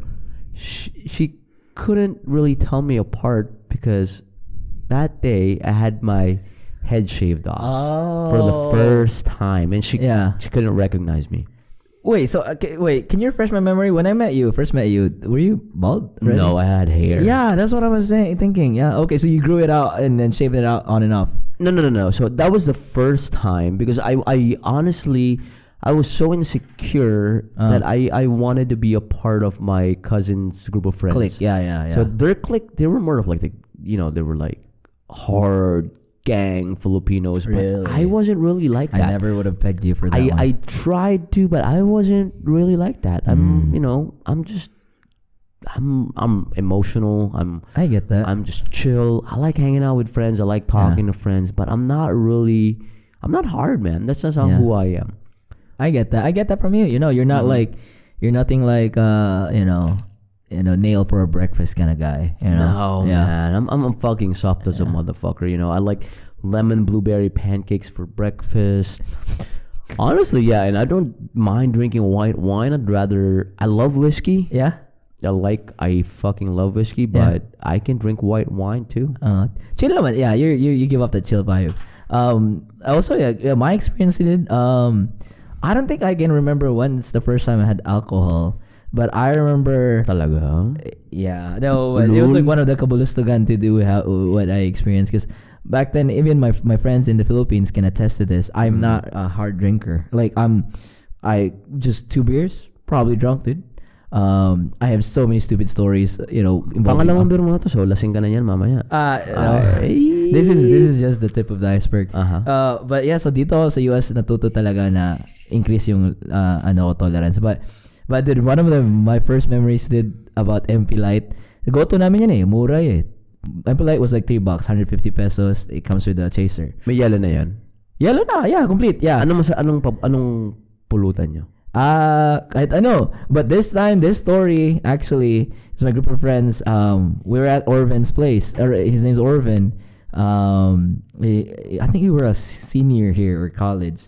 Tapos instead Where, here in the States or in Pin- Pinas, in, in, in, Pinas. in, in Manila? yeah, because in uh, Philippines. yeah, because I spent I spent time in Pinas during college and di ba sa atin, I don't know if you know the prices, ma- mas mahal talaga pag sa bar bibili, di ba? Oo naman. Ah, so kahit, yung- kahit naman saan ka. So yung ginawa namin, bumili kami ng MP Light, siguro tatlong MP Light sa Robinsons. So, 150 yan sa bar, 75 yan sa Robinsons. So, mura sa Robinsons. 50% Brad. Oh, shit. So, naparami. Robinsons ano ba? Supermarket ba yan? Oo, Robin, Okay. ah, Robinsons Okay, ko Supermarket. So, three, tatlo binili namin, tatlo. So, yun nangyari, bili-bili kami ng mga tang, yung mga chaser. Tapos yung isa kong kaibigan, sinadya niyang, ano, ah, gusto namin iced tea. So, iced tea. Yung Nestea, di ba? Naalala sa atin, Nestea. So, same yung kulay, di ba? MP Light sa Nestea. Tang ina, Brad. Yung isang tropa ko, si Nicole, gusto niya mabilisan. Mabilisan. So, yung lagayan ng Nestea, nilagyan niya ng MP Light din. So, kada chase namin, Ah. spike din. Aha. Pucha, Brad. Yan talaga yung first time kong naalala na blackout ako. So, parang naalala ko dyan. Alam yung, yung ano, yung al- gin, Ah. tapos may island mixer, yung papatong mo sa tapat Aha, sa taas ng ah. bote. Yeah, so, yeah. parang ganon. Yeah, but we have another bote na open, just the MP Light alone. And then he poured, he mixed another bote kasi marami nabili namin eh. Mm. Bini- minix niya sa sa litro pack ng ano ng Nestea. Ah, so tang inas, kada chase, Lashing. kada yeah, kada cha- chase namin spike agad eh. Lashing. Blackout talaga, Brad. That was the time where Saan nagising? Same, uh, because we were at uh, Orvin's place, so it's like a big ass room. Tapos naalala ko, bits and pieces lang. I remember may sumuka sa sink. Sa sink, ah, that's a no-no. Pag, Putang pag, ina. eh, ikaw, mag-iinom Pero, kayo. pero bakit gano'n, no? Pag nasusuka ka, Hindi sa ang ba- instincts mo sa sink. Hindi sa toilet, di ba? Pero, kailangan sa toilet. oh, parang hindi. Kasi mas malaki yung butas ng toilet Toilet, eh. eh. Tapos, Brad, napasarap kaming pulutan yan. eh. Pulutan namin. Kumain pa kami sa labas. Ah. Hindi pa kasali yung pulutan. Corn beef, hotdog. Pucha, linisin mo yan sa sink. Putang ina. Ang masaklap doon, yung amoy, Brad. Pansit canton. Ay, putang ina! Paano yan linisin?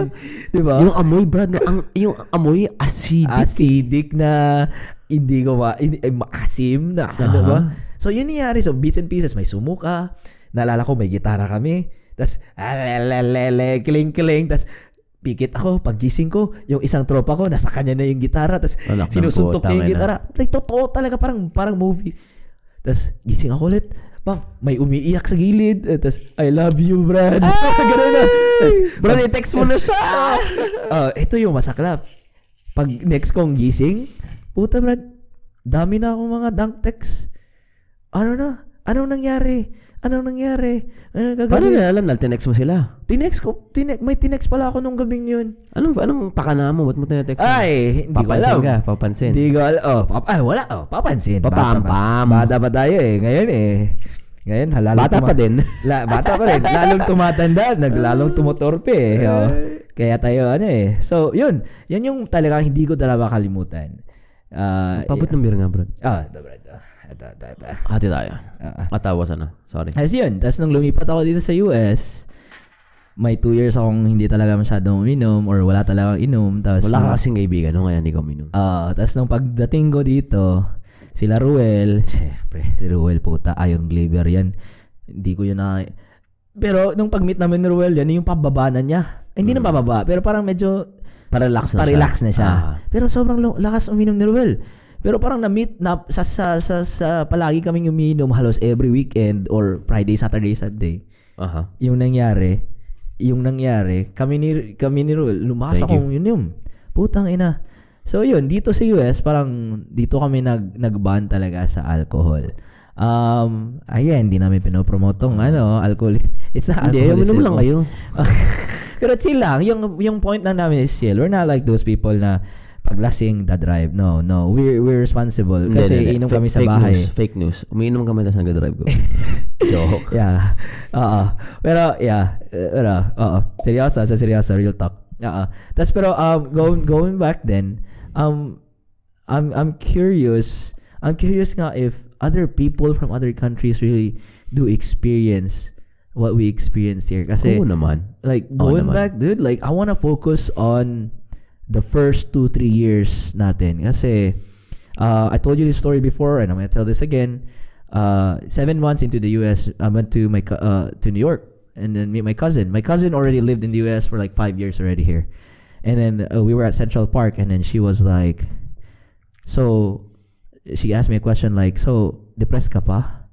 And then that question, like she assumed, dude, na So, alam niya. Dep- oh, like she knew because she she eh, Inassume niya kasi alam niya. alam niya. Tama oh. ba siya?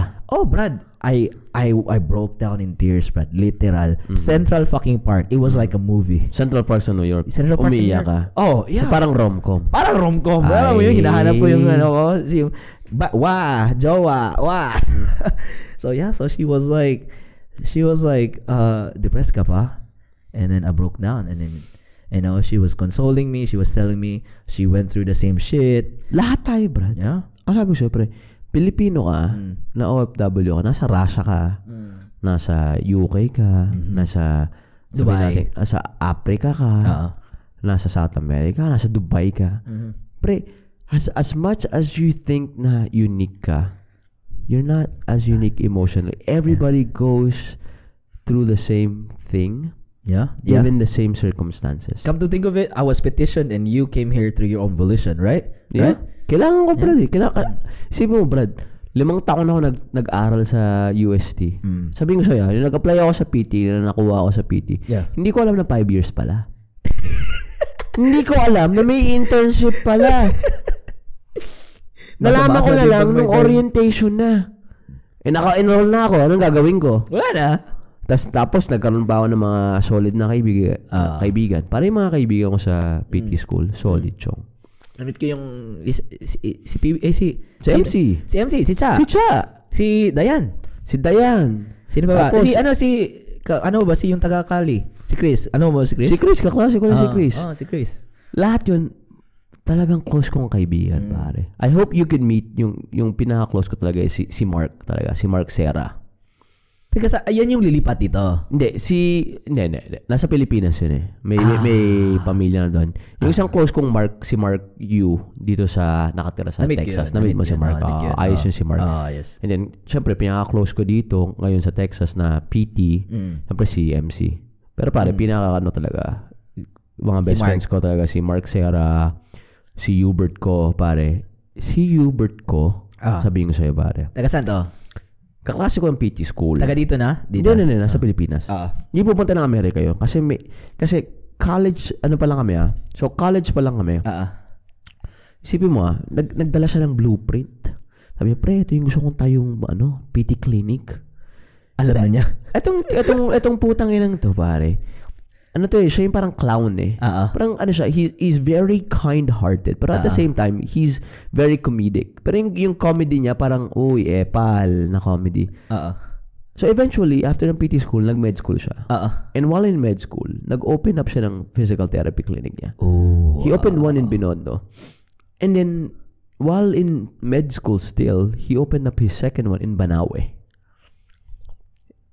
And now, he- Banawe, where is this? The rice terraces?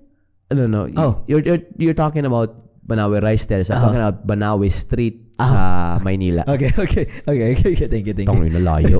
But anyway, Okay. so, believe ako dito kay Hubert pare kasi ka, ka-frequency namin to eh, na parang, alam mo, may, alam yung college kami, may kayo mag-Dota. Mm. Alam mo yun, tapos chill-chill lang, Ah. kwentuhan-kwentuhan lang. Pero eto si Hubert pare. Isipin mo, med, nag-med school siya, Mm. meron na siyang PT clinic. Tapos ngayon, dalawa na. Damn. Tapos ngayon, rehab doctor na siya. Wow. Ito pa, every time, ito ah, sabi ko kay Hubert, I left 2012. after nun, hindi kami nag-usap. Nag-usap kami last year, 2021. Oo. As in, yung kami dalawa lang na nag-usap kami sa Facebook. Uh, So, 2021, siguro yung huling usap namin in person, mga 2011. that's a long time ago, dude. Pero parang wala nagbago. We have the same respect. Uh-huh. We have the same, like, fuck you, man. Yeah, Like, yeah. ganun mentality. Yeah, yeah. Alam mo yung tipong putang ina, 10 years tayo huling nag-usap. Aha, I get Pero wala that. na nagbago. Nagchat-chat kami sa Facebook. Uh-huh. Pero yung yung yung yung amount of respect and then Uh-huh. amount of parang kalokohan, kabalastugan, nandun pa rin. Yeah, I get that. Alam mo, may anak na siya ngayon. Tangin na, sino si Gago, may nagpakasal sa kanya. Hey! Sorry, sorry. Joke lang, Hubert. Pero isipin mo, may dalawa na siyang clinic. Tapos Uh-huh. may anak na siya, may pamilya na siya. Uh, he was at that mindset, dude. Pero bro, we, last time we spoke was 10 years ago and then It's- nag-usap nothing kami. changed. Nothing changed, bro. It's the same. It's the same person that I met But back in thi- 2005. But this was on Facebook, so I wanna I wanna capture something like I know you you mentioned briefly na you went home a couple times right after you came here like settled down to US. So tell me about that experience. Like you you met some people, you met some old friends. So how was that? Like So, mentality is, sabihin ko sa inyo, so pag nasa ah. Amerika ka or Dubai or Australia, pag uuwi ka, is is you have this mentality that mm. everyone's waiting for you. Mm. You have this mentality that, uy, I'm coming back. Everyone's yeah. everyone's just anticipating. That's not true. Everyone is living their lives. And not everyone can give you the time of day to hang out. Yeah. Kasi ako, I'm 33. Mm. Jesus age. Jesus age. Tangina mo. Umulo kong sama si Jesus dito ah. Kakasimba lang natin kanina. Sorry, Lord. Sorry Lord. Okay, minus 10 ka Jesus points. Langit points. oh, tapos. And then pag, pag alam mo, I've, I've been home 3 years Uh-huh. Since I've been here for 10 years. Mm. Yung unang uwi, marirealize mo na parang, you know, people can spare you like a day or two. Pero yung tipong, mm. uwi ka for two weeks, tas kasama mo sila for two weeks. Oo. It's not gonna happen. It's not gonna happen. It's never gonna happen. Everybody has their own lives. Everybody's doing their own shit. Everybody has relationships. Everybody has their own troubles. Th- Lahat sila may this was the first time you went home? Get you got this? First time na umuwi ako 2015. Uh-huh. So it's three years after you settled down here. yeah. Yeah. I settled down here 2012.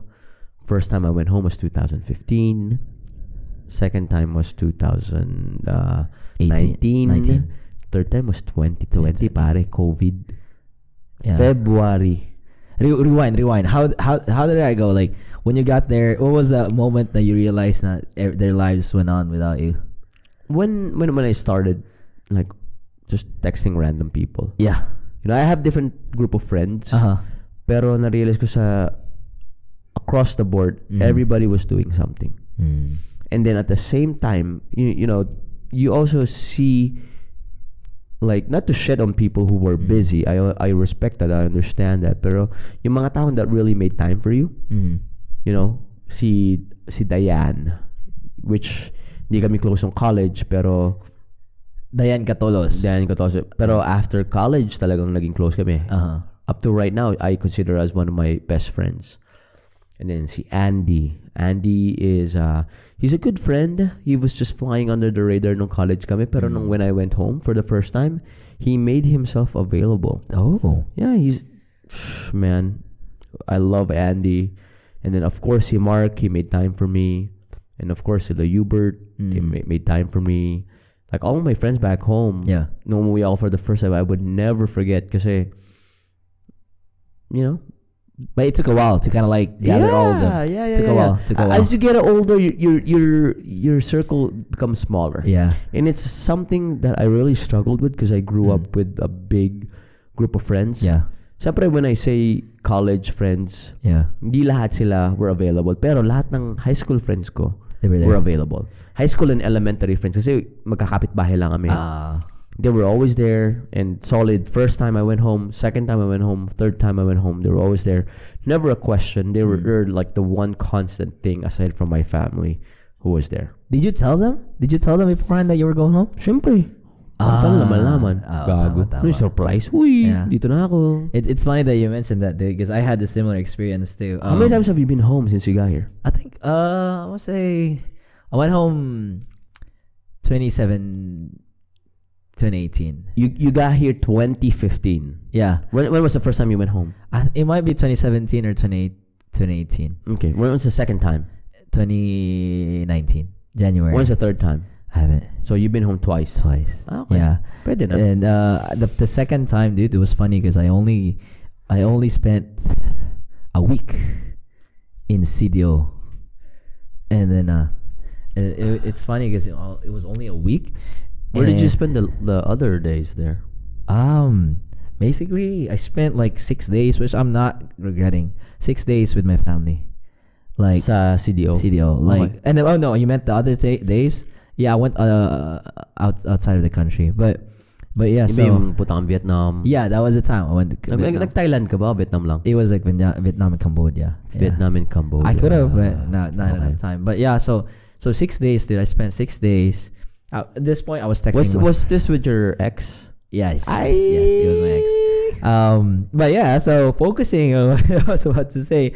Um, uh, so this was just me in CDO, right? So six days in CDO, and uh, I was texting my friends. I told them that hey, I'm coming home this time, this time, and they were like, yeah, just let us know. You know, those those kind of, we had a group chat together, and then uh, so I kept texting them, and then they won't reply. You know, that was like shit. Steer. In-Indian ka, Brad. Indian. Parang ganun. Like, I was, um, this is my honest, unfiltered uh, feelings. I was like, damn, you know, we, we knew each other like 20 something years and like you can't give me a reply. See, nakikita mo sa Facebook eh. Scene But, zone eh. but life fucking changes, man. Yeah, but I didn't realize that. I my cousin, my cousin, um, she she's there. She was like, you know what, just just go to Tinder. You know, she was like, just go to Tinder and then look for people. Wait, that, um, may Tinder sa Pilipinas? dude, fucking active Tinder, dude. Talaga? Yeah. Active? Ikaw ang active o lahat? Damn, ng- damn. Talaga? Like I was surprised, dude. Like I downloaded it because I delete Tinder if I'm not um if I'm not uh what you call this uh, dating Bored ka na? Tinder ka? Uh, yeah, yeah, yeah. So so so um at this point at this point like my cousin was like, you know, just go to Tinder, and then May nakilala ka? uh no no no that, but I was like no I'm I'm single I'm I'm, I'm uh I have someone right now. So I didn't go to Tinder. So I just like you know kept texting them. So what happened was my my mercadas texted me Thursday evening. I was leaving uh Saturday morning. Okay. uh so like mercada was like hey um let's meet up let's meet up tomorrow. And then just, just that. Tomorrow like Ilan to? Ilang, ilang barkada to? I think only five showed up That's a lot. I mean, yeah, because nagwat, nag, hindi naman watak-watak, pero like we were spread out all over, the, you know, the US now. Five is a lot. That's good, man. Yeah, and then so O they were- tapos, so ikaw naman parang nagpakipot ka pa. not really. I was like, yeah, cool. You know, like, kaya, what time na? Tapos wala, wala sinabi. So there, it was like, bukas, you know, bukas, okay, what time? So ako naman dito, I'm, I'm in a lim, li, like, limbo na, sana ako pubujutin bukas. Wala akong kotse sa Pinas. You know, I'm just, I don't have like proper number. Nakiki-wifi lang ako, di ba? Mhm. So what happened? I just went to a Starbucks. So sabi mo, social ano. Ay, Social status. may budget. Marunong. Galing Amerika si Kuya. Marunong na ako mag-order ng frappe. so yun, so I was like there. And then just so happened na I have my college friends there. In Starbucks. Nandun lang sila, like hang out on Wait, Friday. Wait, would they, wa- was it like a spur of the moment? They were there? no, no. My, this, I'm talking about yung, yung message, yung message ko was my high school barkada. Okay. That I, you know, till now we're still close. Okay. But my college friends, I didn't text them. So it just so happened that my college friends were there in Starbucks. So Ah, chamba lang. yeah, so I was like, hey, you know, like, hey, what's up? And then, so, uh, alam mo naman, eh, palibre, libre. Uh, uh, so, but, but yeah, so, yun, we hang out and then, out of nowhere, nalaman nila, like, they posted stories and stuff. And I have my other friends na, na rin na, excuse me, this was a Friday. And then, uh, Woo! Bless you. Bless me. Thank you. And then uh, it was a Friday and then meron din akong ibang friends na ano, nalaman nila taga Manila na taga na pumunta na ng CDO. Nalaman nila sa CDO ako. And they they just so happened to be in Mani- in CDO. They're like, hey, punta ka sa lifestyle. So I got What's split. lifestyle? Lifestyle district is like it's like BGC if our CDO. Ah, yun parang sosyalan. Oo, Ay, may pera ako. Party-party ako. Kinda, Okay, yeah. okay, so we went to be, we went to lifestyle. I went to lifestyle. I say good, said goodbye to my high, college friends. I was like, hey, uh, I'm gonna go to lifestyle because some people are looking for me, so I have to meet them. That was done. And then my high school Mercado fan texted me. This was like eight, nine in the evening. They were like, I was ready to go home, you know, and they're like, hey, you know, um. Uh, where, where are you? Saan ka? Tas, oh, I'm in lifestyle. It's like, oh, we're gonna pick you up. We're gonna go to this uh, bar. Ay, So yeah, and that's when kind of like Alam na. Yeah, and then uh, I miss them, dude. And then going back to what you said, na it's like with Hubert, it's like nothing. You never skipped a beat. Yeah. You know, like yeah. nawala yun lahat. Like nagtampo-tampo ako, and then that's when I kind of like realized na, Mm-hmm. Man, they have their families. Jolo was there. Jolo is a family man. One of my one of my um idol was Jolo. Jolo went through a lot. Um, but he's a family man. But he he gave time to actually, you know, be with me that night. Uh, Matthew's about to get married. Matthew was there. Um, Nicole was there. Wait, Ma- Matthew, you mean you just got married, right? no, Matt. Matt. That was Matt. Ah, yeah. So I, we have two Matts in our in our Mercada. Yeah, Matt was the one who just got married like a couple weeks ago. Yeah. Uh, love you, Matt. And then um, but yeah. Um, so yeah, it, it was an eye opener for me, dude. Mm-hmm. Because here I am, you know, thinking that it's just like college or high school. yeah, like like you think that they're waiting for you. Mm. Nobody's waiting for you. no, same thing what I did. Everyone's doing their own fucking thing. Yeah, same thing what I did here. Same thing what you did here. You know, you went on with your life. You you you hustled and bustled. you have to. Yeah. You, uh, if you don't do that, you're gonna be left behind. Yeah. Right. Yeah, but but at the same time, yeah, actually ganyan yung mentality ko dati na shit, I gotta work hard. You know, I'm, I mean, the good thing about America is it's definitely a land of opportunity. Yeah. In terms of like, you can open up your business. Yeah. It's very easy. You can sell whatever you want to sell, Yeah. and if it's worth it, and if it's something that people will sought after, Mm-hmm. you're gonna make it. Yeah. Definitely. You will definitely make it. Di ba nga ilokohan natin is like if you have a third world mentality Mhm. in the States, you Yeah. will fucking make it. Di ba? Right? Yeah. Di ba yung CEO ng Google? Indian. He's yung mga, mga CEO ng mga startups. Mhm. All foreigner, foreigners, di A lot of them. We met the CEO from uh Go what's it? GoDaddy. What was that? Ano? Hindi, no. Go Chow. Go Chow. Yeah. Yeah, yeah. we, we saw her. We didn't meet her, but we saw her. We technically meet her. Yeah, know, we 'cause didn't she, really she nodded. Her. Yeah, she yeah. nodded. You know. the, like, thing about so- American Dream is American Dream is not exclusive to one race. American Dream is coming to the United States and building something for yourself. your own. And the thing is, the mentality with a lot of foreigners is like we're thankful for America. yeah. We're thankful for America saying, "Oh, thank you America for giving me this opportunity." Actually, it's America that needs to be thankful for immigrants because the first immigrants Yeah. are Europeans. Yeah. Yeah. Polish, Yeah. Germans, Yeah. English, British. British. Yeah. And then it just so happened now, syempre, you get the Indians, Mm. you get the Filipinos, you get the Taiwanese, Chinese, you get the yeah. Vietnamese. Mm. This this is a country of immigrants. We're in. Everybody gets a chance. Yeah. Yeah. I Only if you want to. I would agree. Yeah. Only if you want to. Yeah. And if you want to, if if you're good enough, people will see it for what you are, and you will succeed. Definitely. Yeah. Diba? I remember. I remember my one of my first few gigs. My job is uh, because you started as a physical therapist here. So when I got here, it was basically back to zero. Um, I worked at uh one of the first few jobs was like HEB. HEB is a supermarket again, right? You so work at a supermarket. Okay. Uh, Parang ano, SM supermarket sa atin. Kinda, yeah, yeah, definitely. And then uh, I was like thinking, I was counting my salary, uh, or how much I made like every two weeks, and I'm like, damn, even if it's not a lot, I still make more than a, a nurse back at home. You Bro, know? yes. You probably you probably made more than I was making as a physical therapist. You you volunteered. You volunteered at home, yeah. So I was like, wow, bro, you bro, I gotta cut you off. I need to go to the bathroom. You're like, oh yeah, yeah, you gotta pause this shit. yeah. All right. Um,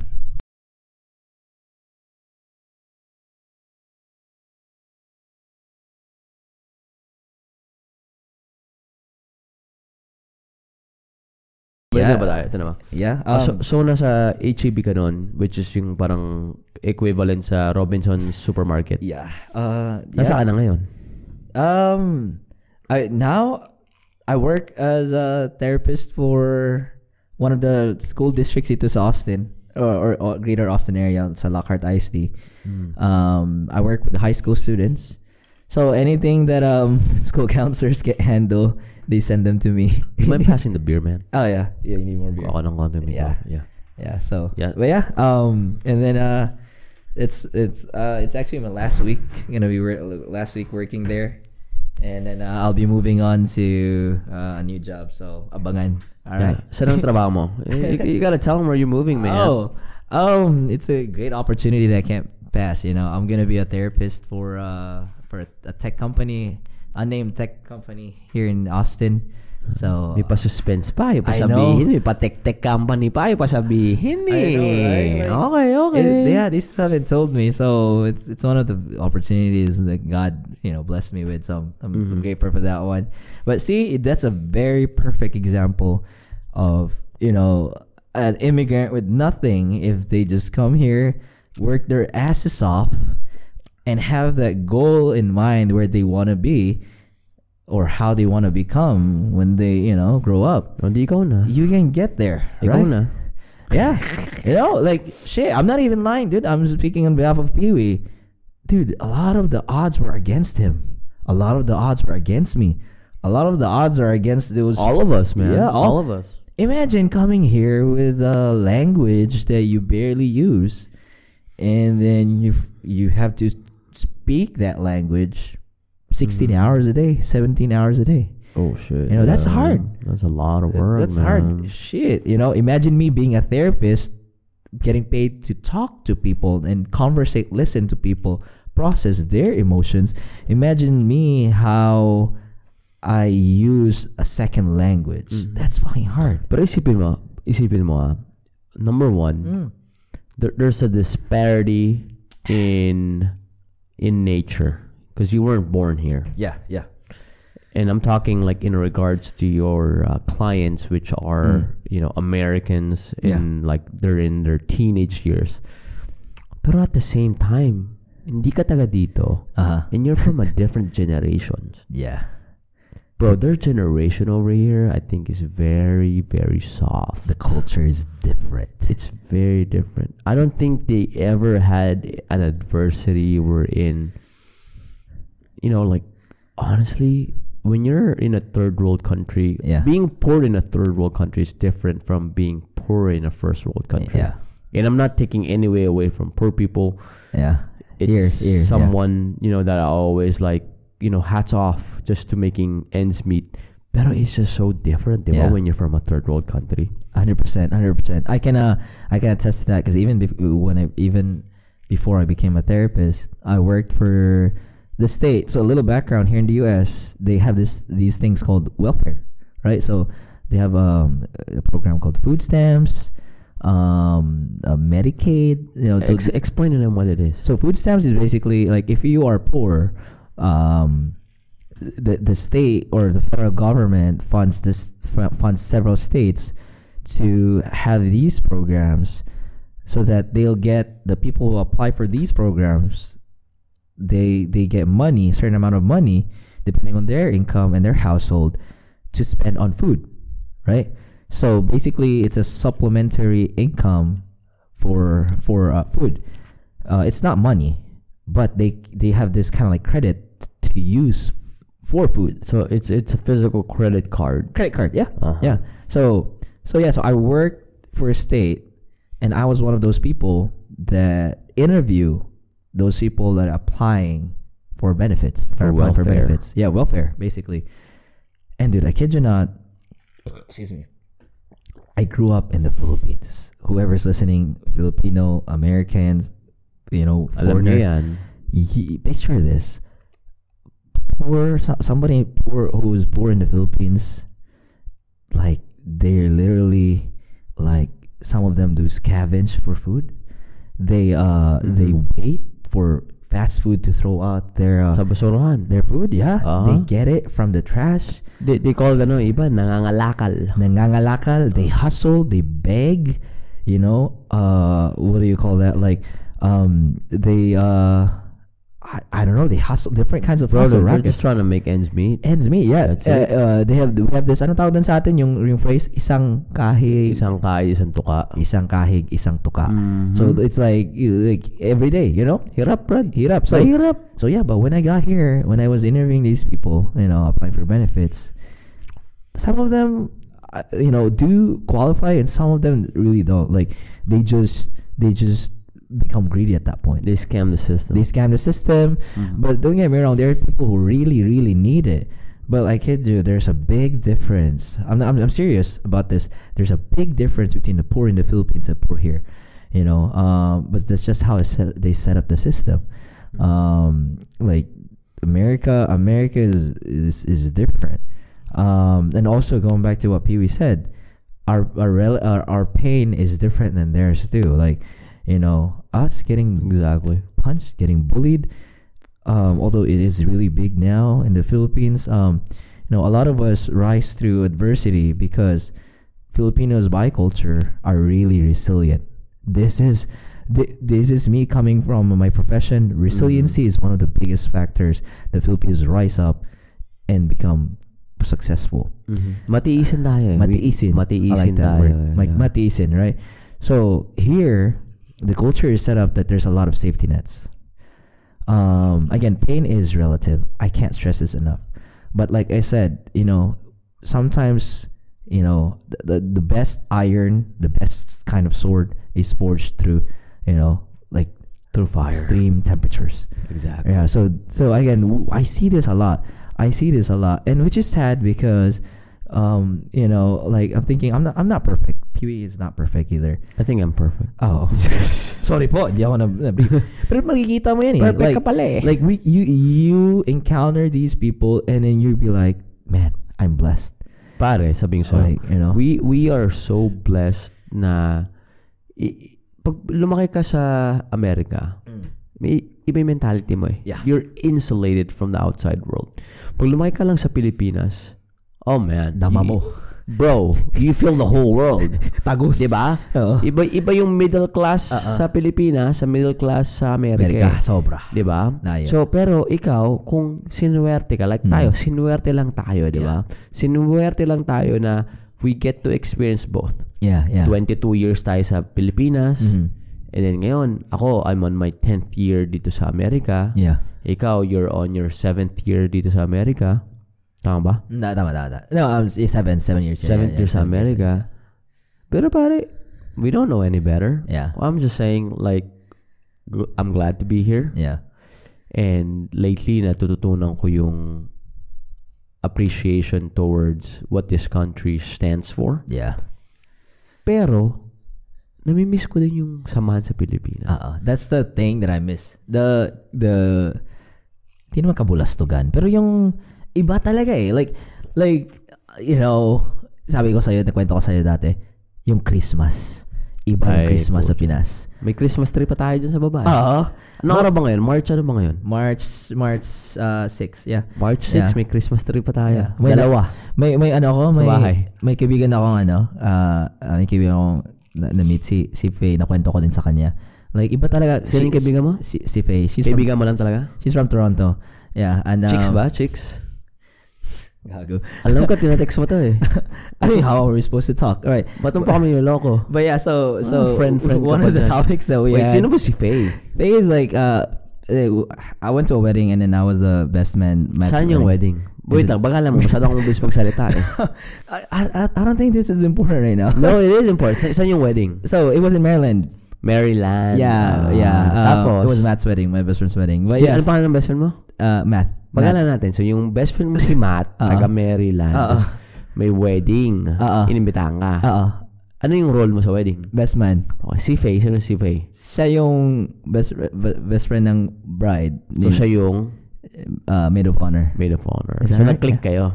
Uh, like yeah, we became friends. Yeah. Okay. And then um, so yeah, Okay. so what happened was um, Sama ng tingin mo sa akin. so uh, what happened was like we, we had this topic about how different like you know we miss Pinas and stuff and then how different Pinas was. And then we, we got to a point where like about Christmas you know? Um, most of my family is here in the US now. So I think you know it's only my sister and my uncle and my lola What's your is there. What's your sister's name? Elaine Elaine. Hi ate. Ate Elaine. Elaine ate Elaine. So Kumusta ka na, Ate Elaine? so so yeah so like it's so different. You know my first time i remember my first time coming in the us um everybody was like waiting for the christmas uh, uh christmas time and the eve then giving out gifts. And i'm like man like we didn't have this back at home but it doesn't really feel the same. Like Iba yung Christmas i da. felt like a stranger to Iba this. yung Christmas dito, bro. yeah.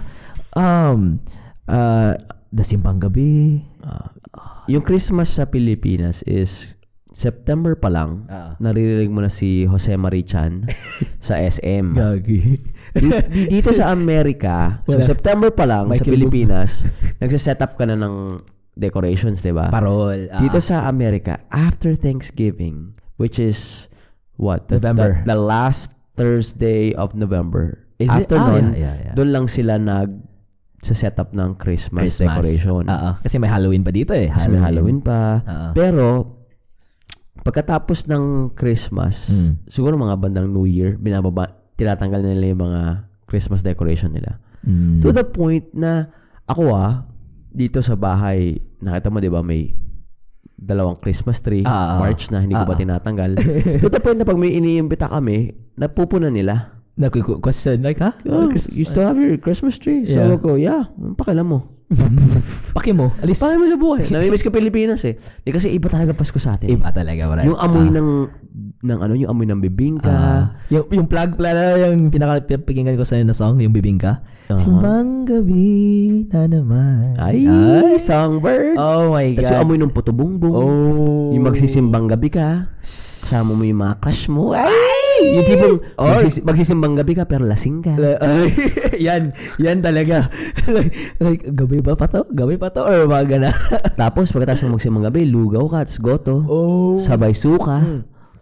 Medyo social kami, Jollibee kami diretso. Ay! Jollibee breakfast. Kami Ay. yung mga tro, oh no, pre, taga-retiro kasi ako. Taga-retiro ako sa Quezon City. Oo. Nagsisimba kami sa Lourdes kasi doon ako nag-high school, pati grade school. Pagkatapos noon, simang gabi doon, Mm. Pusa punta kami sa may bulusan na kalye. Tapos kain kami ng goto. Tapos Pag may pag may extra budget, tok pa ng konti. Ay! Tapos coke sakto. Tapos Yossi pati Max. Shit. Pwede na. Tangin na, yun talaga, no? Like, iba talaga. Like, tas, alam mong mapasarap yung, yung choir. Iba choir dito eh. Yung choir dito parang, maantukin ka na nga sa simbahan. Pa, papaantuk ka pa talaga. Like, alam mo? Iba dito. Iba. Iba. iba. Di, di ko ma-gets eh. Ah, basta mafe-feel mo yan eh. I'm pretty sure din yung mga sa ibang Pinoy din sa ibang country. You know, like I we, we we take a lot of things for granted na pag alis ka na sa comfort zone more sa Pinas, sabi mo, mamimiss mo talaga. Pero it's only natural, di ba? Ah. Kapag umalis ka from point A, nasa point B ka na, Mm.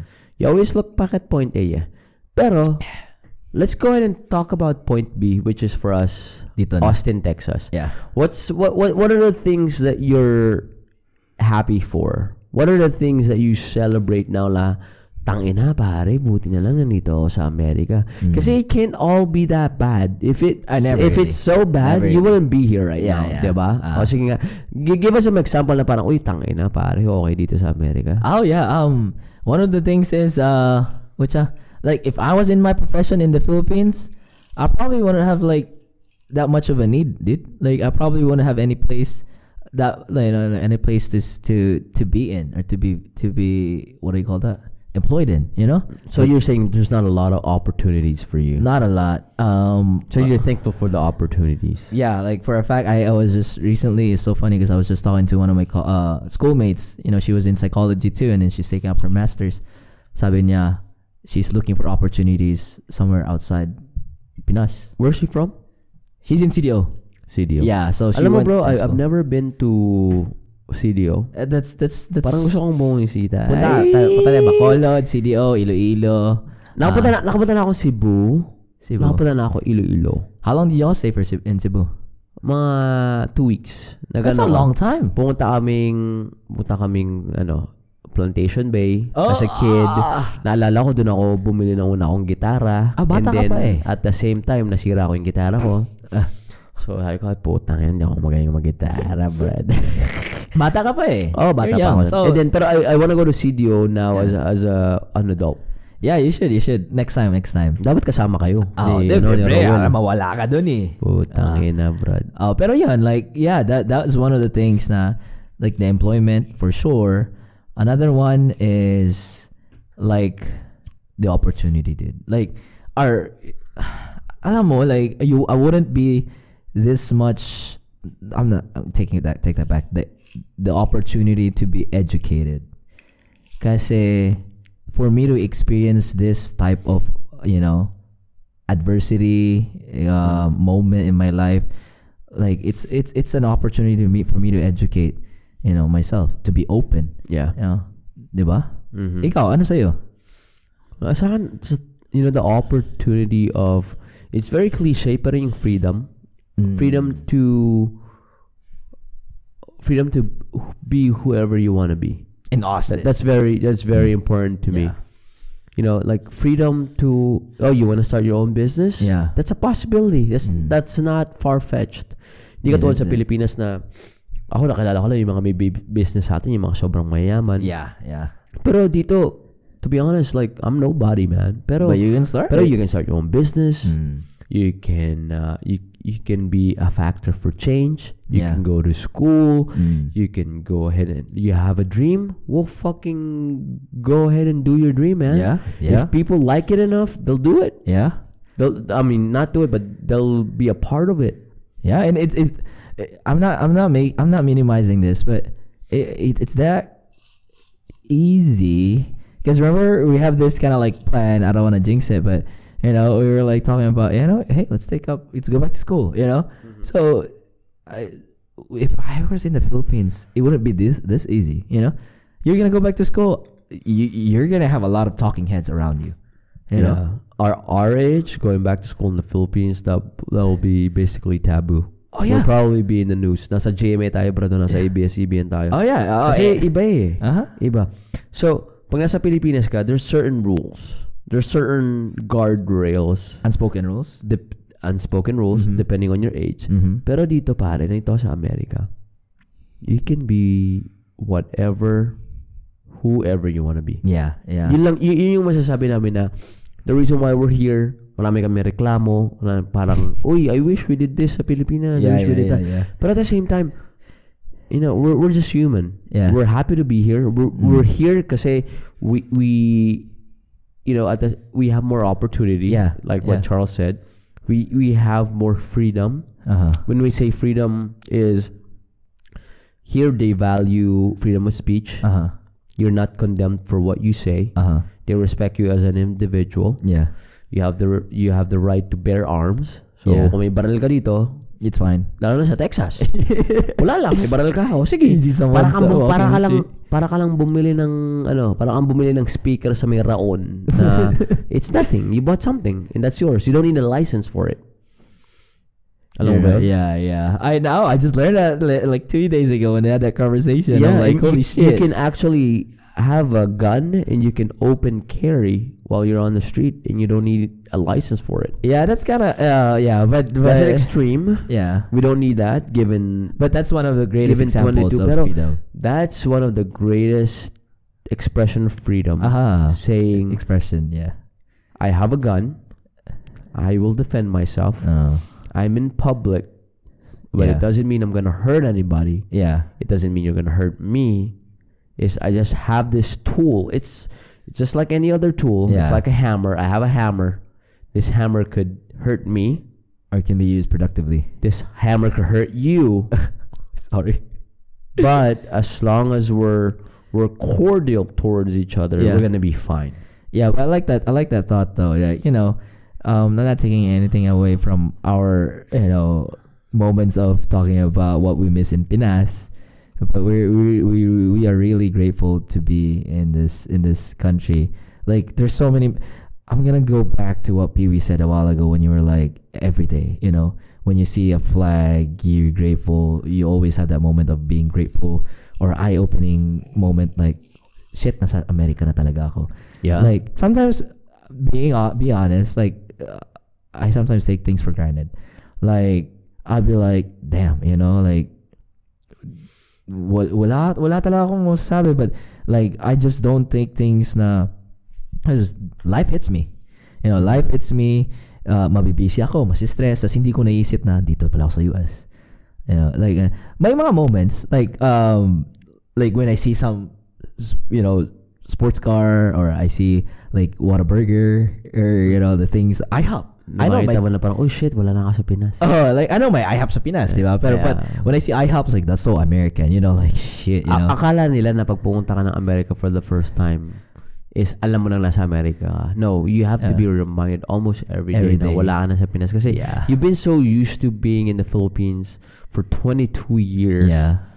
that a sudden shift in that reality Yeah. is a little nudge saying like, hey, you're not at home anymore, boy. Uh, yeah, you're right. You're right. Yeah, and then now it's another different too. It's a whole s- s- s- like straight up too um level because um I lived with my parents when I first got here in the U.S. Excuse me. So I just recently moved here to Austin uh, to move in with Pee Wee, um because Pee Wee moved here by himself, but I moved in when in my family, um and then it's a whole different thing too because my dad's Filipino, so I kind of have that kind of like sense of little Philippines in in in Beaumont. But when I moved here in in, in Austin, it's a whole different beast too. You know, Bro. Um, But but don't you agree? Austin is fucking awesome. yeah, You want good food? yeah, Check. You want great comedy? check, Check. You want great tech companies? check, music, Check. music. you Oh, my- want live music? Check. But honestly, if you're in Texas Yeah. and you want to be you you want to be in a city where Uh-huh. nobody really cares who you are, this is the place to be. this is the place to be. Yeah, You can be fucking lesbian. You can be transgender. they don't. Yeah, they You don't could care. be black, you could be white, you could be brown, you could be yellow. Nobody really care, cares. yeah. People people here are welcoming. yeah, yeah. It's not who you are. Uh huh. It's more of like what do you bring to the table in terms of like are you a good person? Yeah. Like are you kind? Are Mm-hmm. you are you humble? Yeah, yeah. So it's one of the. I remember one of the first few things that you you, you asked me was uh, how do you feel moving here? Because I spent like what six years, six and a half, six, ten, six, six and ten months, six years and ten months in in Beaumont, and then uh, he, he was like, how how do you feel moving here? And what did I say? I was like, it's so freeing. Yeah. You know, it's like it, my anxiety is so low. Anxiety so low. You can you can be whoever you want to be in Austin, Texas. I feel and I know, basing from my limited experience, that Yeah. Austin is the best city in Texas. Yeah, yeah. So, but yeah, like like me and Pee Wee are Austin's a big city, so we're just probably like you know a small small dot in in this fucking city. But there's a lot of Just so you know, in- Texas is bigger than the Philippines. yeah, you can put Philippines in in. I think you can fit three. You can fit two or three, two point five or three point five Philippines, in yeah, Texas. Yeah, yeah, But as reference as well, there's about 300 million Filipinos in the Philippines, and there's about a 100 million people in the United States. So you can just see how much dense it is in the Philippines, and that's why we were talking about a while ago. Like you can always say, "Hey, I'm from the Philippines. I know so and so." yeah. Do you know so and so? We always know somebody who went somewhere, who knows somebody who did the same thing, and that what makes it beautiful, man. Like all our culture is beautiful. Our culture is at the very core very human Yeah. in nature. Uh huh. And um, I'm I'm proud to I'm be proud a. Filipino here in Austin, Texas, pare. Yeah. Oh, same here too. Um, th- there's tons of moments. Um, for one, I remember uh, we went to that uh the Simbang Gabi, and then there, we brought Simbang Gabi. We brought Simbang Gabi dude, in America. So Yeah. those are the moments I'm kind of like, damn, you know, the Western culture assimilated our, you know, Catholic culture here. hmm Um, but but yeah, so uh, I'm proud to be Pinoy, and then uh, you know, I'm, I hope you guys kind of like enjoyed the time. It's about that time that we're kind of like gonna cut off our. This is our first Episode, episode, yeah. man. And how many? We're on like an hour and fifty-eight minutes. so I hope you guys enjoyed whatever we like talked about, and then uh, next time uh, we're gonna we're gonna talk about another something else about our Yeah. experience. But we'll, um, we'll see. yeah, if you guys if you guys want to, want to know uh, something about us or you know something that you guys want us to talk about that we can probably take a gander, you know, be sure to message us. And uh, it's me and Pee Wee. Um, yeah, we'll, we'll inform you whoever was listening. And then, but yeah, um, hope you guys have a great day and a great week ahead. All right.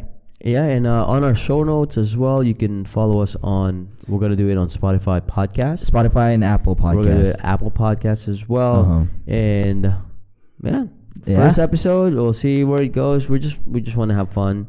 We just want to voice out what our feelings are, being Mm-hmm. from the Philippines and now being here as immigrants. And Charles is a citizen.